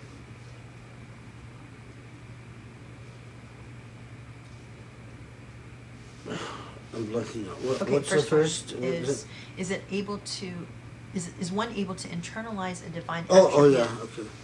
So the, uh, yeah, the the in, the issue of the internalization uh, on, in the, on this earth uh, to perfection. Is it possible? It's possible, but it's rare. Um, i- um, there are, of course, divine. Uh, there are divine attributes that, and um, uh, that. I mean, it is. It is. I don't want to say easier, but it is possible, for instance, to to become the embodiment of merciful mercifulness. Uh,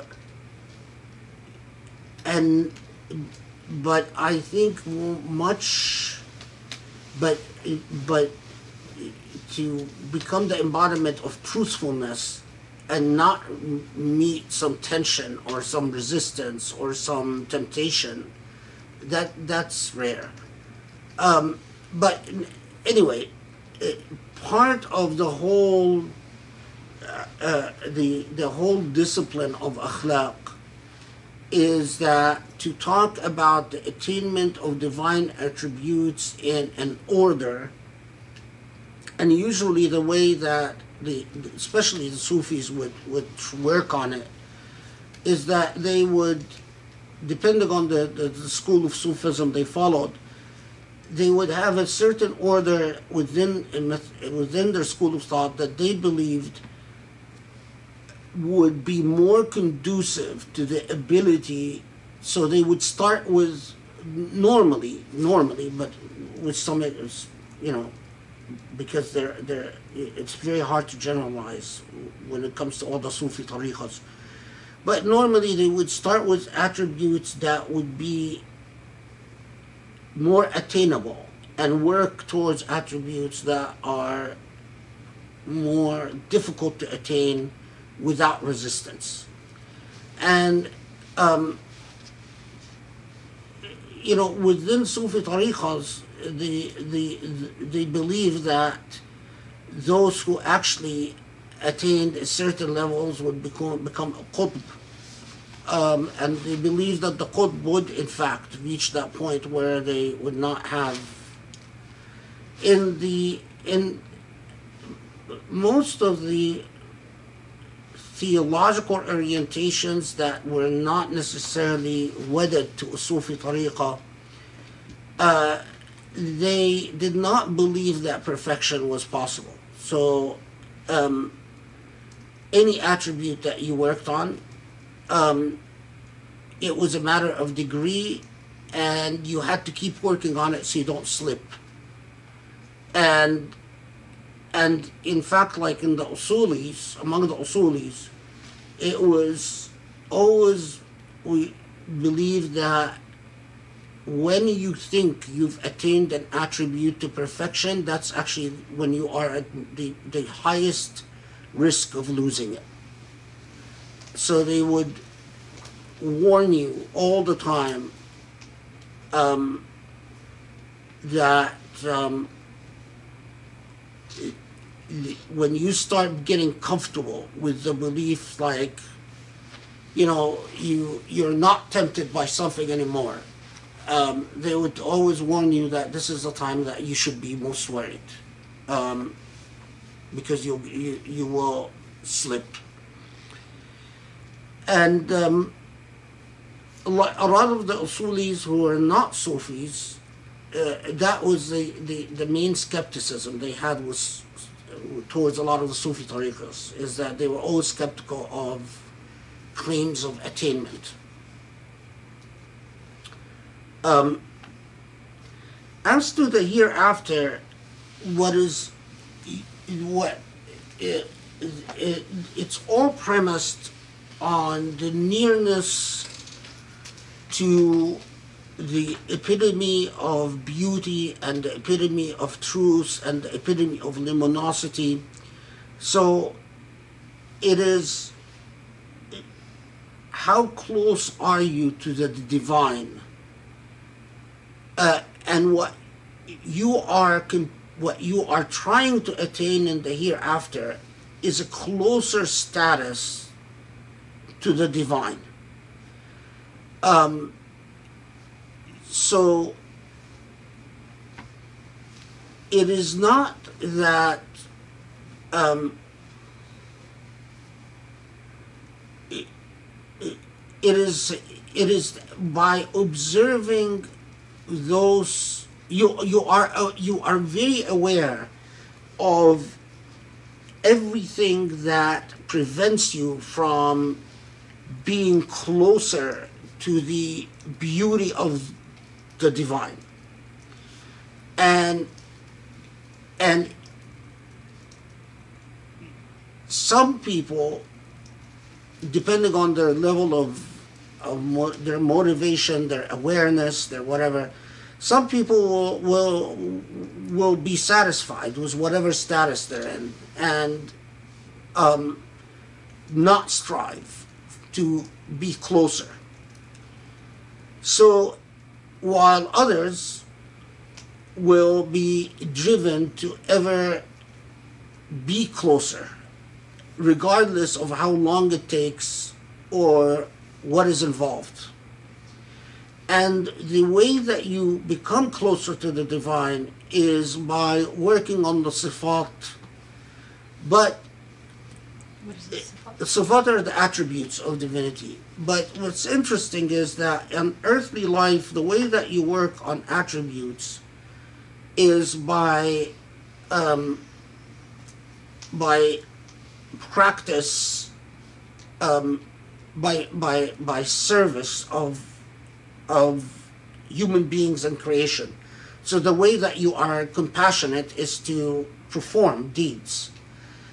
When it comes to the hereafter, that's really one of the most. Um, that's where you get the most abstractions in thought because and the and the abstractions get a bit challenging because they they they they don't believe that it is through service anymore that you attain the characteristics of the divine but through reflection and enlightenment and dhikr um, which sometimes gets to sound very philosophical. So if you look up like a tafsir like al-Isharat al-Najmiya, most people will read al-Isharat al-Najmiya and not understand anything it says. And the reason they don't is because it is it it, it so much of the language is a specialized language in the realm of these abstractions. Um,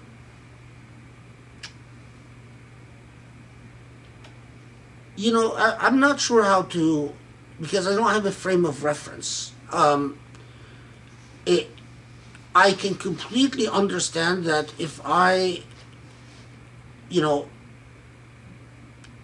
come in the hereafter, and if I'm fortunate enough to be among the blessed, but then I discover that there are 10 veils that separate me from the divine you know, my heart tells me I will want to wither away these veils to get as closer to the divine as possible. But where it gets hard for me to grasp is that when I'm said, well, you don't wither away these veils through service, which I understand because in the hereafter, what service? But then say through comprehension and understanding, um, you know, sometimes you know I get a glimpse of what is being talked about when I'm reading Ibn Arabi because I I see the layers of understanding that he demands. Um, but I, I hope it's not as as difficult as you know how good you become in in, in something as abstract like pure mathematics uh, because that seems to be very difficult. Um, I hope it's something like dhikr maybe or you know uh, or or cleansing away whatever sins um, that Allah might have forgiven. Allahu alam, you know, we just don't know. But I accept the idea that whatever whatever barriers between exist between me and closeness to Allah subhanahu wa ta'ala, I will want to wither away. Uh, but I also trust that the rules of the game will be clear to me in the hereafter, uh, even if I can't figure them out now. Sri?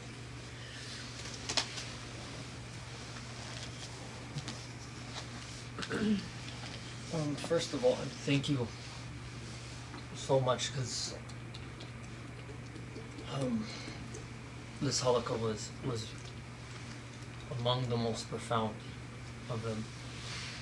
Um, and I and I have a question, but I I wanted to just make a comment that you know having I think the experience of having a family member that is ill. And I, I was talking about this with multiple people throughout the day, and it's just it's coincidental. Um, what, what for for me personally was a ghashia, Mm. and but it within it has such immense potential to be a blessing because it forced me to realize that it shatters your delusions about what life is supposed to be, especially in, in our society that is very attached to uh, that that life is supposed to guarantee comfort, it's supposed to guarantee security, that that's somehow a normal thing to expect. And when something like that comes, especially I think early on in a, in family story or before old age, um, it really shatters that. And that, you know, becomes a blessing. And whenever, you know, I, I think it's, it's the reason why I'm making this comment is because I think it's important for especially those who might not be as familiar with the Usuli Institute's work to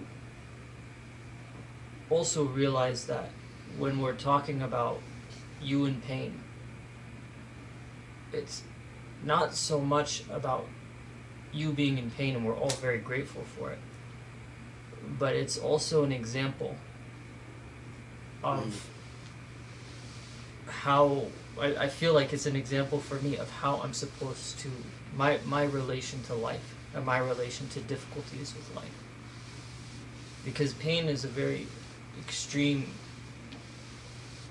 example of this, but even in lesser degrees, annoyances with people, drama with people, loss of job, loss of relationship, all of these things, I think there's a tendency to look at it and just see the surface of it. But then, and getting engrossed in the emotions and engrossed in the narrative around it, um, the lesson is lost and the opportunity is is lost to realize how it, it's actually an opportunity to build a relationship with Allah. And so it's not about the pain, it's not about the difficulty, it's not about the drama, it's it's about the fact that the response to it is something that can can catapult you to Allah because I think it's a very it's a very Christianized idea that suffering for the sake of suffering is is is somehow divine. But I feel like that there's a meaning in suffering and there's a purpose to suffering. And that's the difference between a westernized, Christianized, Romanized um, view of suffering and religion and, and an Islamic view of, of suffering and its purpose in, in our lives. Um, and it's it's amazing because I, so I mean my question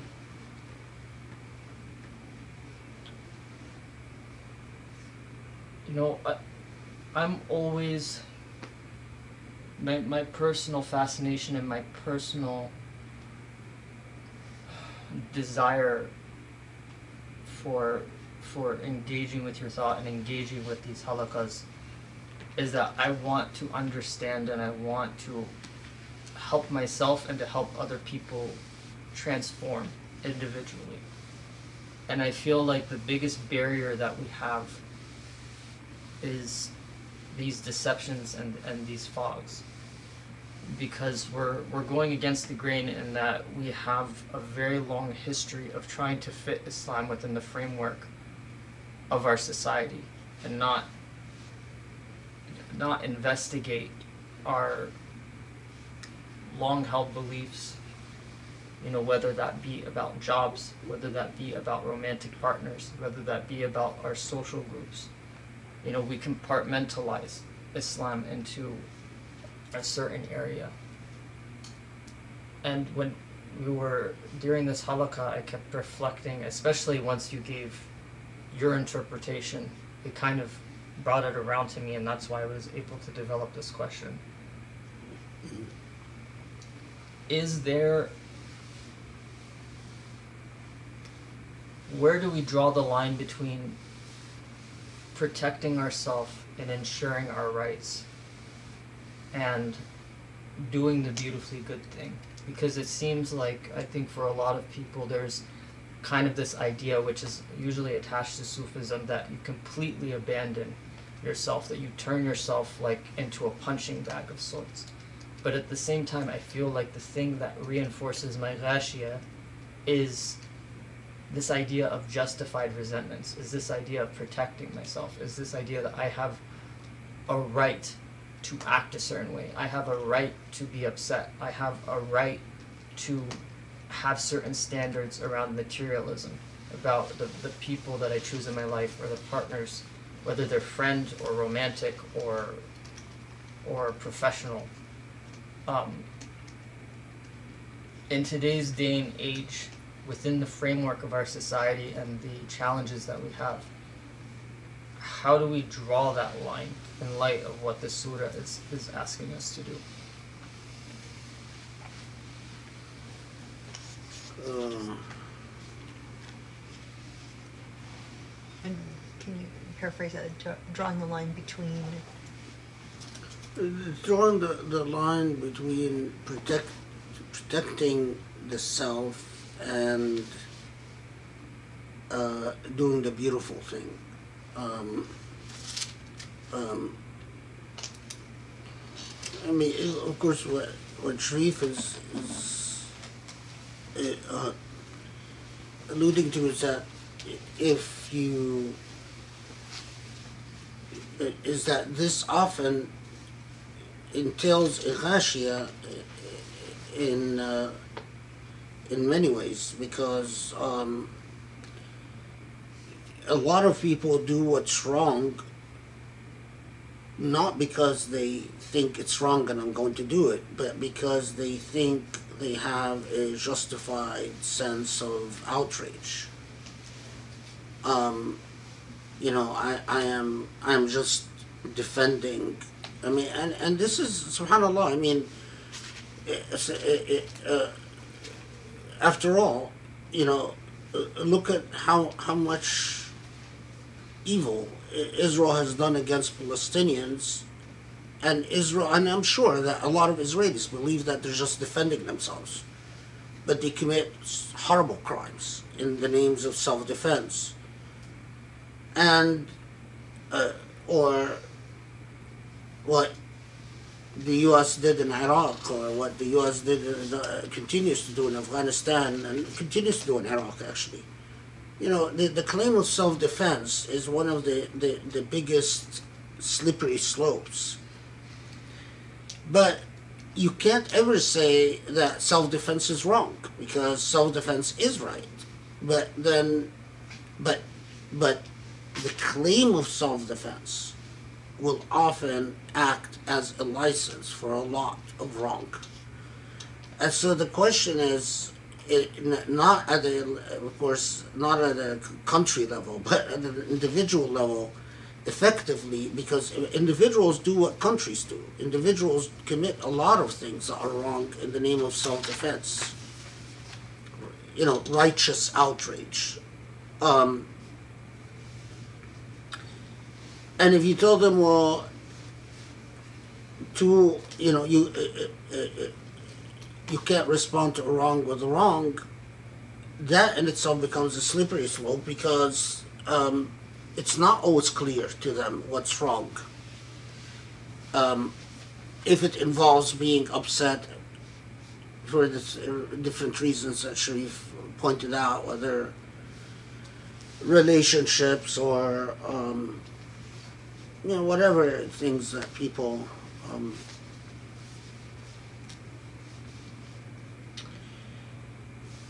and yeah, it's it, it,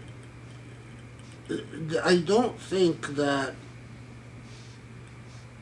Sufism require. I mean, I think it is it, it, it is uh, um,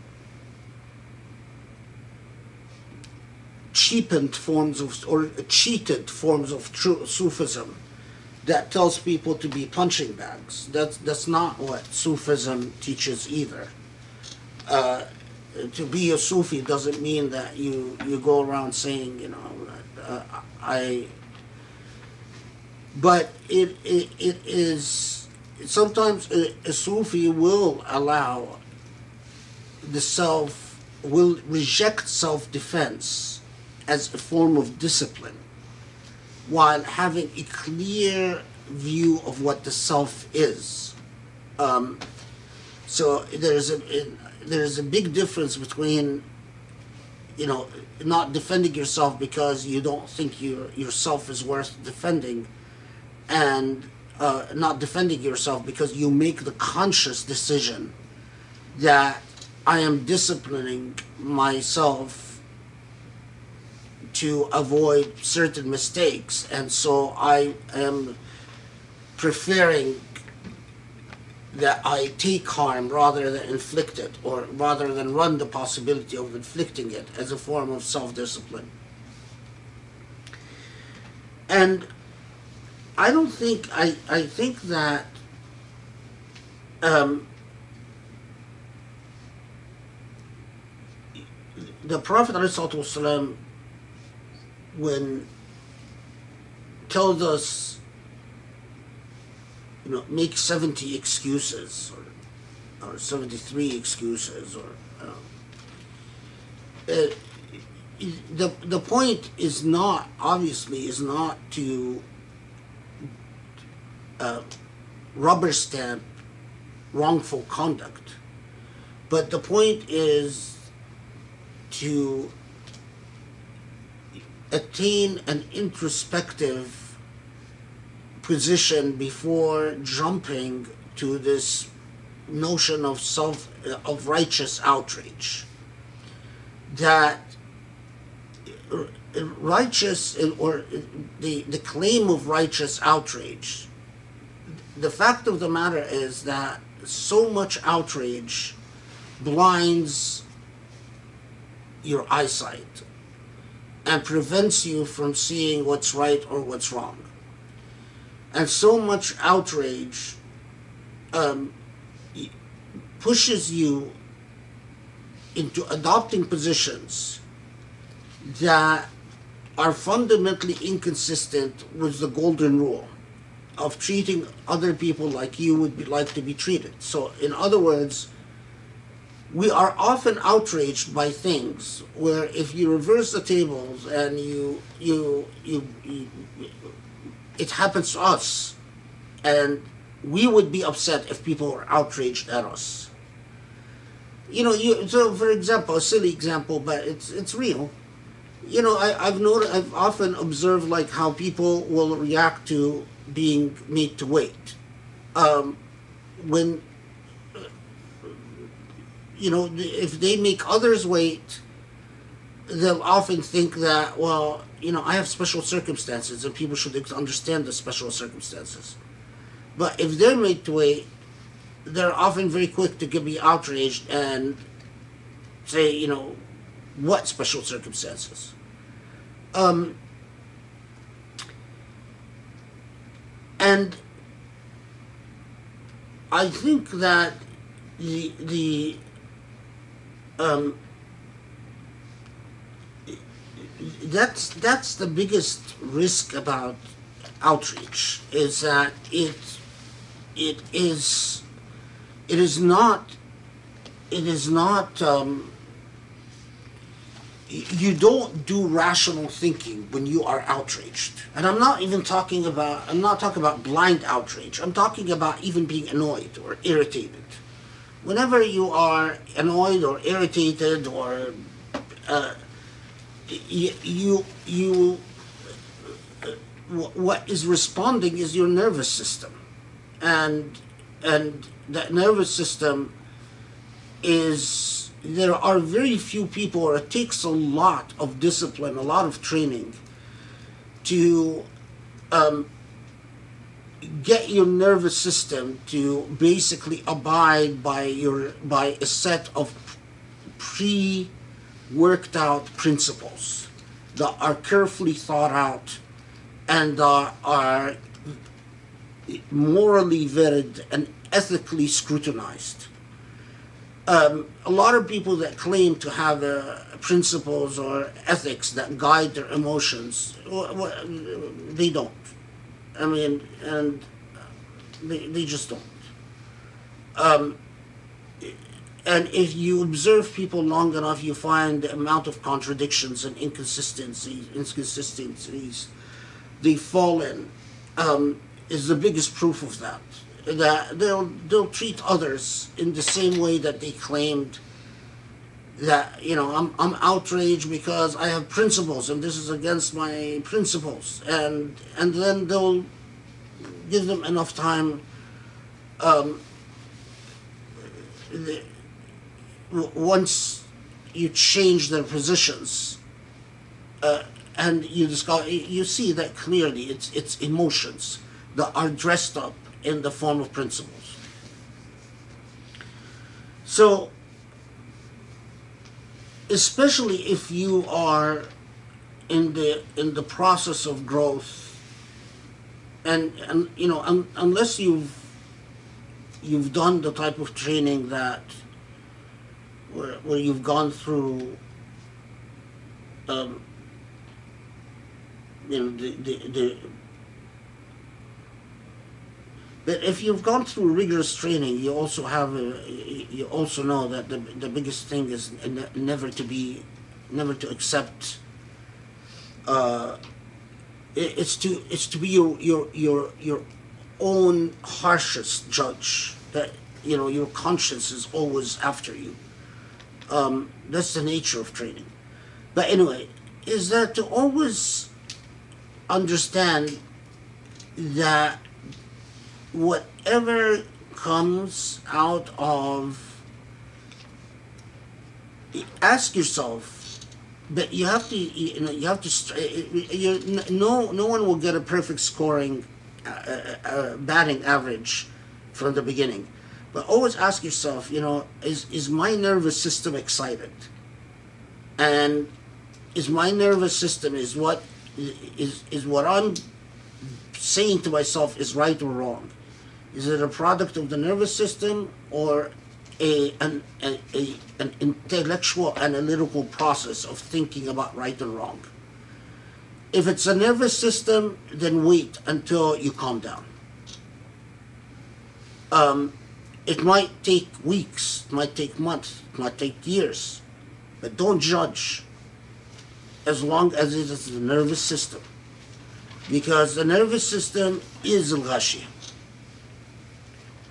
Um, it is principles, ethical principles, virtue, requires the contemplation and the deep introspection that comes from ibadah, that comes from dhikr, that comes from philosophical reflection. Um, and it's never aided by an excited nervous system. So,